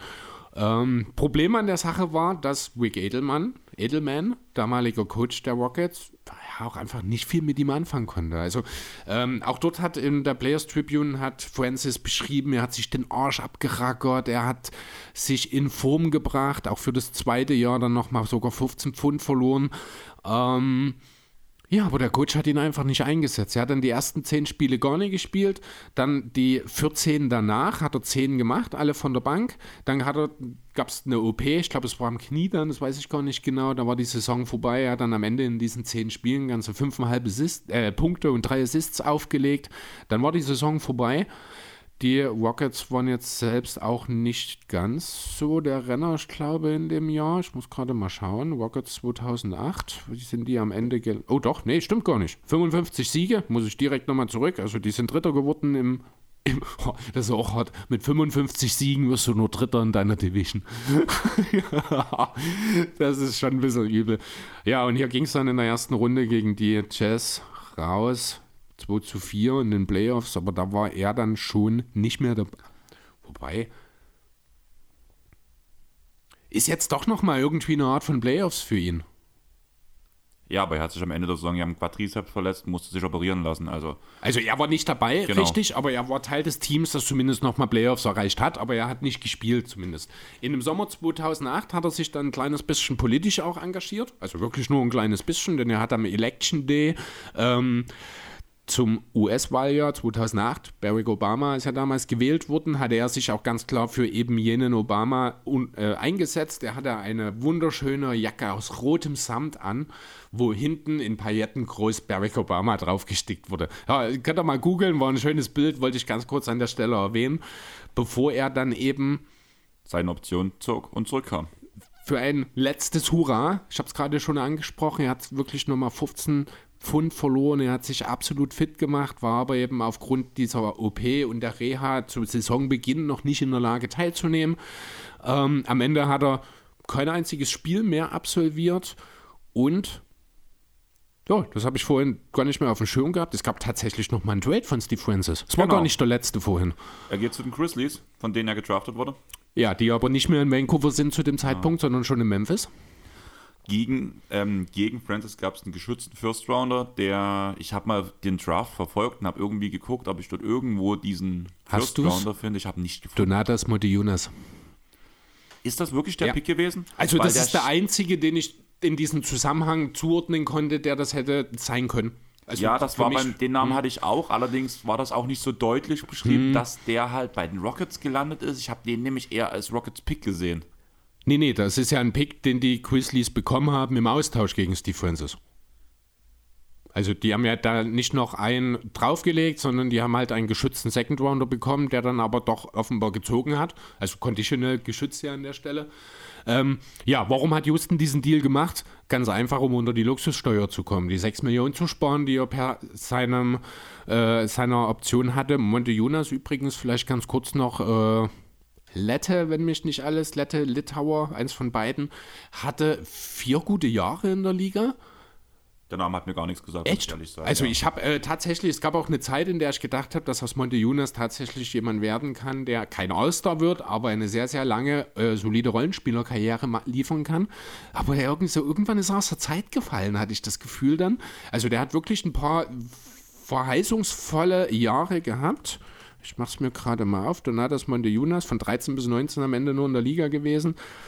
Hatte, ja gut, sein bestes Jahr, das war 14-15, hat er 12 Punkte, 6 Assists, 6 Rebounds aufgelegt für die Rockets. Hat dort auch die meisten Spiele gestartet. Das ist halt tatsächlich das Jahr, was ich am meisten von ihm noch auf dem Schirm habe. Er ist dann 2017 2 Jahre nach China gegangen, 2018-19 hat er es nochmal bei den Spurs probiert, da war er auch erst 28, hat dort in 3 Spielen 2 Punkte im Schnitt aufgelegt und danach ward er nie mehr gesehen in der NBA. Aber er hatte zumindest einen Stretch, wo er als Rollenspieler zumindest brauchbar war. Und ja, nach dem Trade nie mehr in der NBA gesehen war auch Steve Francis, er hat kein Spiel für die Grizzlies. Haben wir das Datum des Trades genannt? Denn das fand ich auch nochmal bemerkenswert, denn das war ein Trade an Heiligabend. Okay, nein, das habe ich nicht mitbekommen. Ja, also an Heiligabend jetzt ist mein Bild weggegangen. An Heiligabend in 2008 war es, genau, am 24.12. Kam es zu diesem Deal. Ja, einen Monat später eben, du hast gerade schon angesprochen, ich glaube am 7. Januar dann oder sowas, weiß es nicht genau, haben die Grizzlies ihn dann entlassen. Und dann war Steve Francis nie wieder in der NBA gesehen, zumindest nicht aktiv, aber er hat trotzdem nochmal was versucht. Ja, er ging zu den Beijing Ducks. Wohlgemerkt erst 1,5 Jahre später. Machte da 4 Spiele, bei ganzen 0,5 Points per Game und 0,7 Rebounds per Game. Genau, also er hat ein Field Goal und 2 Rebounds geholt in dieser Zeit. Genau, ich glaube, er hat auch nur 5 oder 6 versucht insgesamt. Also ich habe die Totals mal gesehen gehabt. Ja, aber danach, also noch im Dezember, also im November ist er dorthin gegangen und noch im Dezember im selben Jahr ging es schon wieder zurück in die USA. Er hat dann auch später nochmal versucht, in der NBA nochmal Fuß zu fassen. Er hat auch, ich glaube, im Alter von 38 dann gesagt, nochmal öffentlich, um nochmal sich selber quasi einen Schub zu geben. Ich könnte auch jetzt noch in der NBA spielen, aber das beweisen durfte er leider nicht mehr. Ja, ich sag mal so, wer bei den Beijing Ducks 0,5 Points per Game macht, der hat es in der NBA schon schwer. Ja, das mag sein, dass da vielleicht dann an der Stelle auch einfach seine Zeit vorbei war. Am Ende muss man sagen, man hat 3 All-Star-Teilnahmen, sag ich mal 1,5 Playoff-Teilnahmen, je nachdem, ja, maximal. Wie das einnennst danach halt. Er war am All-Rookie-Team und war Rookie of the Year. Cool. Rookie of the Year, aber viel mehr war es nicht. Ja, so richtig dekoriert ist er nicht.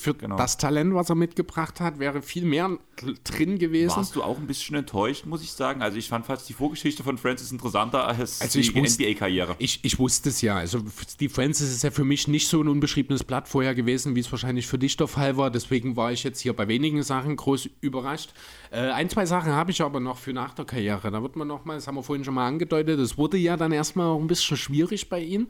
Also er hat dann auch nochmal einen Schicksalsschlag erlitten, als sein Stiefvater Selbstmord begann. Begann? Klingt ja komisch, okay. Begann, dankeschön. Ja, ich wusste, irgendwie klingt es komisch, ja. Genau, in der Folge hat er sich dem Alkohol hingegeben, also auch wirklich starken Alkoholkonsum. Hast du ein paar Jahre dazu? Ich habe 2 Daten zu Verhaftungen. Die sind aus 2016. Dann bin ich vorher dran. Also ich habe auch nur eine andere Sache aus 15 tatsächlich. Ich habe was von 12. Oh, okay. Er hat sein eigenes Label gegründet. Ach, das ist die Hip-Hop-Sache, alles klar. Maserati Music. Und er hat Rap damit gemacht, hat unter seinem eigenen Label einen Song mit der veröffentlicht. Der Song ist Finer Things. Und ich muss ehrlich sagen, ich habe keinen Plan von Hip-Hop. Deswegen habe ich mir eine Profistimme reingeholt. Also hören wir mal direkt rein.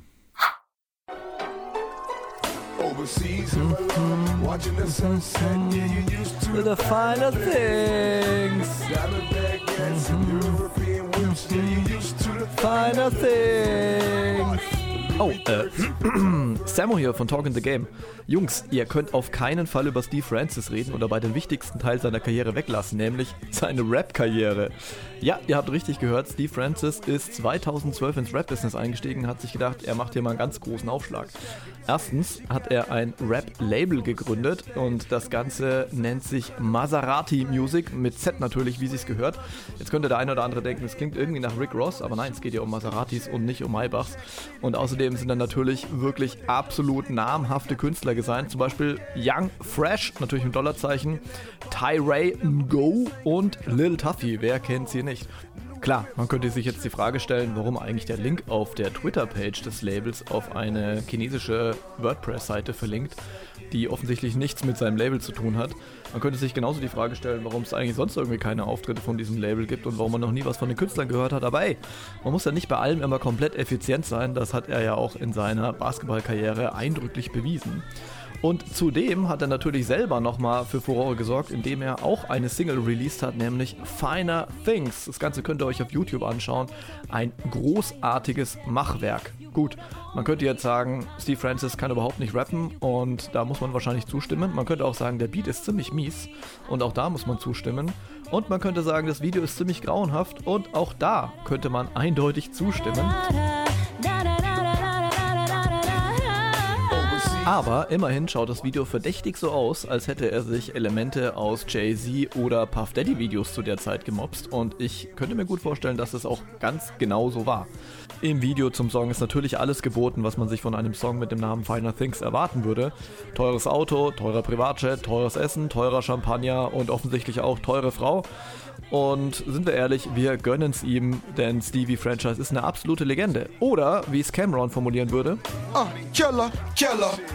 Jungs, damit ist zu Stevie Franchise Rap-Karriere eigentlich alles gesagt. Shoutout an euch zwei, Shoutout an die Airball-Community und draußen, weil ich nicht weiß, was ich hier alleine soll. Yeah, we gonna shut that whole motherfucker down. Maserati music artists out there. Damn. You see the chef right there at the house once we finish the party. Let you come upstairs. Also ja, wie Semmo sagt, es ist alles über seine Rap-Karriere gesagt. Großartig. Also für euch war es schade, weil Chris hat es zum ersten Mal gehört, ich habe es zum ersten Mal gehört. Ich habe durch Zufall mit Semmo die Woche geschrieben und erzählt, dass wir über Steve Francis jetzt die Woche reden wollen. Und der so, hast du eigentlich gewusst, dass der gerappt hat? Und ich so, nein. Und total krass. Deswegen weißt du das. Ja. Nur dann, alles klar. Gut, dann muss ich mich nicht schlecht fühlen, dass ich nicht darauf gekommen bin, weil ich habe da wirklich nichts dazu gelesen. Ich muss auch dazu sagen, ich wollte mich danach dazu belesen und habe wirklich ungelogen noch mal eine halbe Stunde drangehangen, um überhaupt erstmal irgendwas zu seiner Musik zu finden. Okay. Und deswegen war dann auch so ein Punkt, Samu, hast du vielleicht Bock, weil wir gerade sowieso relativ viel Kontakt haben und so, sag ich mal, jeden Tag uns eine Sprachnachricht hin und her schicken. Semmo wäre überhaupt kein Freund für dich, weil Semmo seine Sprachnachrichten gehen mindestens 5 Minuten. Oh, schrecklich. Und daraufhin habe ich dann gefragt, hier, du als Rap-Experte, willst du nicht deine Meinung sagen? Und das hat er, glaube ich, mit einer Glanzleistung gerade gebracht. Also. Nur Liebe für dich, Samuel. Total geile Zusammenfassung von Steve Francis' Karriere. Rap-Karriere. Ja, Rap-Karriere, perfekt, super. Ja. Ich habe wirklich gelacht gerade, herrlich, großartig. Ja. Das war super, wir hoffen einfach, dass diese Audiospur im Hintergrund nicht geclaimt wurde, weil Chris hat mich noch gefragt, will ich jetzt die Audiospur einfügen? Genau. Und ich sage noch, nein. Und dann kommt wirklich erst mal das. Ah, herrlich.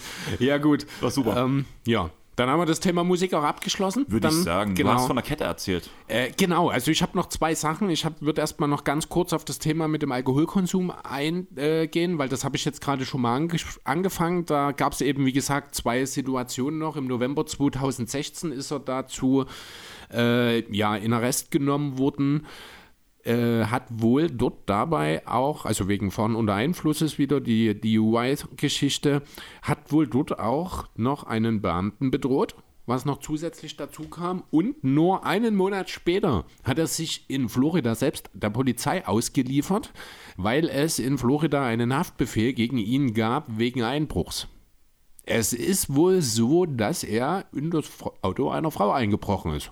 Was er dort drinnen gesucht hat, keine Ahnung, aber einfach, ich weiß nicht, betrunken war oder aber irgendwie, ob die sich kannten, keine Ahnung. Jedenfalls wurde er dafür dann im März 2017 zu dem für einen NBA-Spieler lächerlichen Betrag von $7.300 Strafe verdonnert, zusammen mit 50 Stunden gemeinnütziger Arbeit. Das ist die eine Sache. Die andere Sache ist die Sache mit der Kette. Auch eine ganz kuriose Geschichte hat sich im März 2015 zugetragen, in Houston natürlich, bei einem Rap-Konzert der Source Twins. Kannte die vorher nicht. Ist wahrscheinlich so eine regionale Geschichte.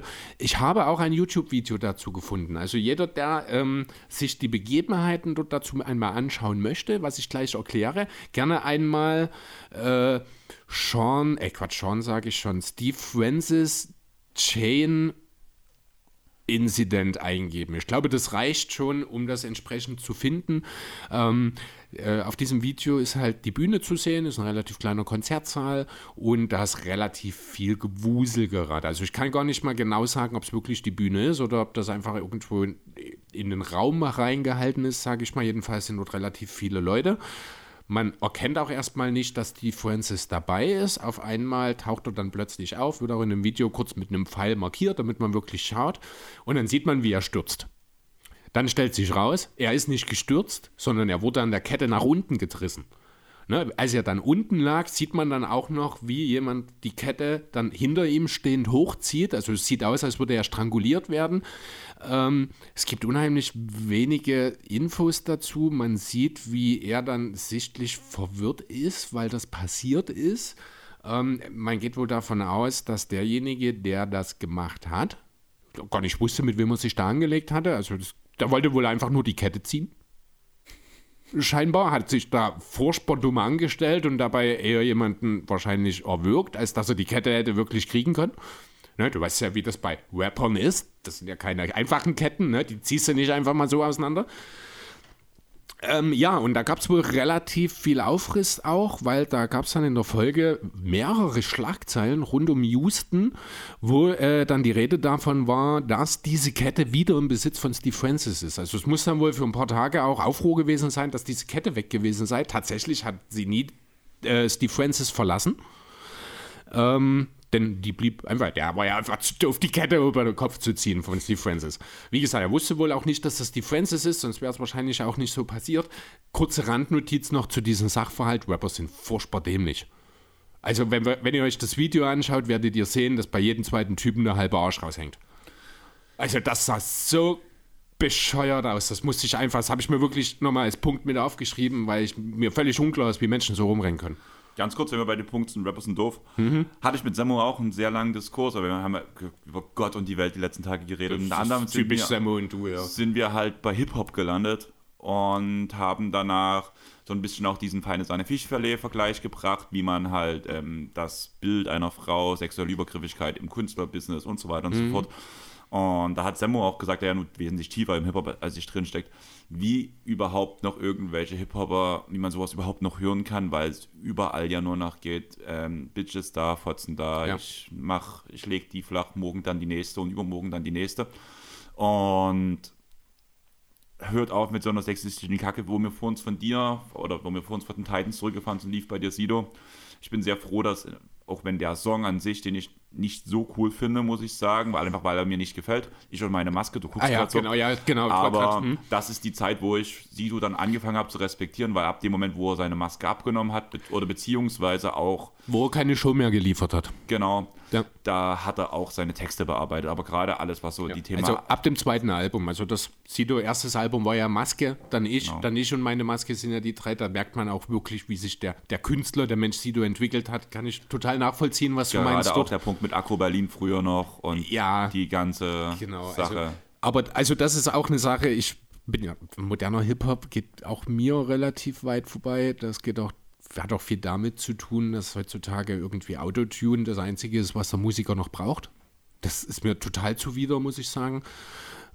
Ich bin da schon auch so ein bisschen in meiner Jugend hängen geblieben, muss ich sagen. Aber das ist halt auch, das sind dann so Sachen eben wie diese Sido-Geschichten, das sind hin und wieder auch mal die Fanta 4 dabei. Früher habe ich tatsächlich auch diesen Gangster-Rap-Scheiß gehört, auch als Bushido dort noch voll mit drin war. Aber das war wirklich nur eine Phase bei mir. Ja. Ich muss halt wirklich sagen, wenn solche Texte im Spiel sind, einfach komplett ignorieren. Ich tue immer wieder gerne da den Song anbringen von der Band Deine Cousine, Scheiß auf Ironie. Ja, also ist ja wirklich kurzes Zitat aus dem Song. Gut, jetzt habe ich es direkt vergessen. Super. Nur auf jeden Fall, dieses kurze Text halt auf jeden Fall, nur weil man Frauen gerne leckt, ist das noch lange kein Respekt.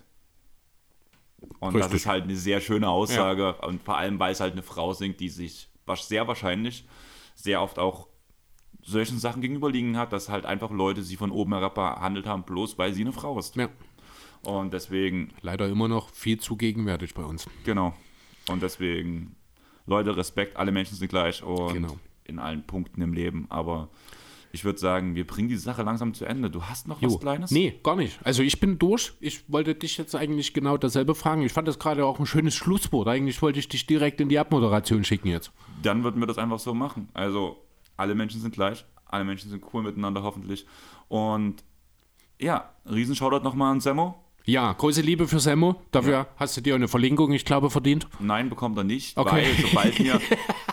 Also Leute, ganz ehrlich, ihr wisst, wo ihr Sammo findet. Auf Twitter, SammoTTG, sonst überall zu finden bei Talking the Game, also auch den Podcast suchen. Die Verlinkung bekommt er nicht, weil das ja eine Überraschung ist, dass Sammo dabei ist. Wenn wir in die Shownotes reinknallen, dann weiß jeder, dass Sammo... Okay, also muss ich auch beim Text verzichte ich auf Sammo. Genau. Okay, ja, gut, dass wir drüber reden, denn hätte ich schon eine Idee gehabt. Nämlich. Hätte ich dir im Nachhinein sowieso schon gesagt. Gut.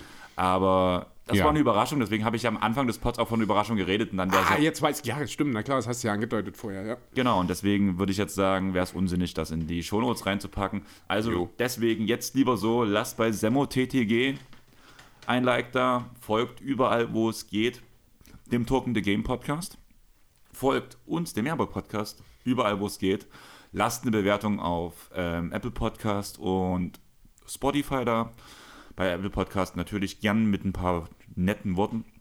Wie gesagt, wie im letzten Pod auch der Aufruf, vielleicht macht ihr uns einfach ein Weihnachtsgeschenk und haut Heiligabend ein paar Grüße raus. Wir würden uns, glaube ich, mega freuen, wenn gerade Heiligabend ein bisschen was kommen würde, einfach bloß, weil es Heiligabend ist. Ja, also ich bin da jetzt nicht unbedingt auf dieses Datum fixiert.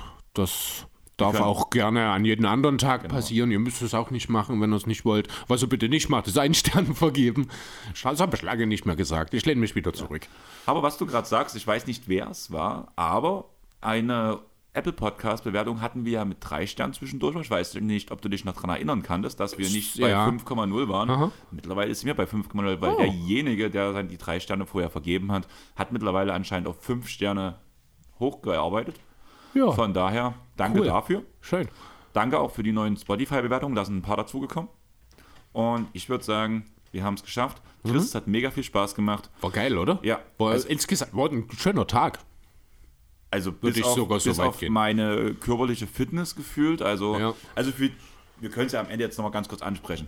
Wir haben jetzt, also meine Woche bestand darin, dass ich Montag kurzfristig zu meinen Eltern rausgefahren bin. Das habe ich dir, glaube ich, noch gar nicht erzählt, weil mein Vater die Stachelsehne gerissen hat. Ja. Also das hast du gestern mit Sebastian und Claudia, hast du das erzählt? Ach so, ja, da war ich schon da. Danach Dienstag Geburtstagsgeschenk holen, gerade Weihnachtsgeschäft, schwierig, aber man könnte sich auch mal für seine Mutter eher kümmern, aber ich habe es halt einfach vercheckt. Normal. Mittwoch der Geburtstag, Donnerstag Training, Freitag Podcast, also vorm Training, zwischen Training und Arbeit, Podcast-Ausarbeitung für die Titans Area. Dann angefangen mit Steve Francis, danach Freitag länger arbeiten müssen, dann kam ich an, dann kam eigentlich schon fast direkt Claudia und Sebastian. Basti für die Titans Area, dann kamst du, dann haben wir aufgenommen, dann habe ich mich wieder an die Ausarbeitung gesetzt, um Steve Francis fertig zu machen, um danach auflegen zu gehen in der Zille, um dann heute auszuschlafen, einkaufen zu gehen, weil mein Kühlschrank komplett leer war. Dann habe ich ein bisschen Zeit für mich gehabt, so eine halbe, dreiviertel Stunde. Dann hast du mich für das Spiel der Frauen der Regio abgeholt. Ja. Nur, dass wir danach checken durften, dass zwischen dem Spiel der Regio-Damen und den Titans 2 Stunden Pause war. Dann sind wir nach dem Titans-Spiel direkt hierher gefahren, wo wir jetzt aufgenommen haben. Wir haben es jetzt 22 Uhr am Samstagabend. Ja. Das heißt, ich werde jetzt noch ein bisschen zocken, irgendwas Kleines essen, weil ich morgen um 11 in Weixdorf in der Halle sein muss, wo wir Handballspiel haben, um danach vielleicht nochmal so 2 Stunden Pause zu haben und wir morgen Abend noch einen Spieleabend hier machen. So, wir haben so gesagt, wir machen einen Adventsspieleabend. Also ich mache Knoblauchbrot, Luisa und Vanessa machen eine Linsen-Kokossuppe, die es danach zu dem Brot dazu gibt. Paul kümmert sich um Bratäpfel, ein paar Flaschen Glühwein haben wir hier schon stehen und so weiter und so fort. Und danach geht es Montag wieder arbeiten. Wieder in der komischen Abteilung, wo ich eigentlich gar nicht arbeiten will, aber ich muss aushelfen. Hast du Frühschicht? Nee, du müsstest Spätschicht haben. Ne? Spätschicht. Ja. Allerdings muss ich sagen, alle, die wir jetzt in der Wickelei bis jetzt ausgeholfen haben, haben gesagt, die Zeit in der Frühschicht geht wesentlich schneller rum. Ich habe echt ein bisschen Angst. Also das ist eine Sache, die ist mir grundsätzlich in meinem Arbeitsleben aufgefallen. Frühschichten vergehen schneller als Spätschichten, obwohl ich lieber Spätschichten mache, weil ich ja um Himmels Willen früh 5, 6, 7 Uhr irgendwo sein will. Ja. Kann ich komplett nachvollziehen. Im Endeffekt haben wir es jetzt geschafft. Ja. Wir haben eine Podcast-Folge, wo wir über Arbeit geredet haben, wo wir über unsere Schulzeit geredet haben, wo wir über Steve Francis und seine Vergangenheit geredet, seine Zukunft und seine Gegenwart und über Hip-Hop. Das war alles dabei, oder? Das war alles dabei. Also kann man zufrieden den Abend beenden dann. Genau. Zufrieden beende ich den Abend erst, ich hoffe, dass ich ihn relativ zufrieden beende, indem ich noch meinen Meisterschaftsring bei meinem Team in der aktuellen Saison hole, wo ich bis jetzt gefühlt dieses Wochenende jedes Spiel knapp verliere und nur einen Sieg bis jetzt geholt habe. Und da gab es in den 3 Auswahlmöglichkeiten keinen Meisterschaftsring, aber ich brauche noch einen dieses Wochenende. Von daher, wir haben es geschafft. Wir haben am Ende schon wieder viel dünne gequatscht, aber es hat Spaß gemacht. Wir hören uns nächste Woche. Bis dahin. Tschaußen. Ciao.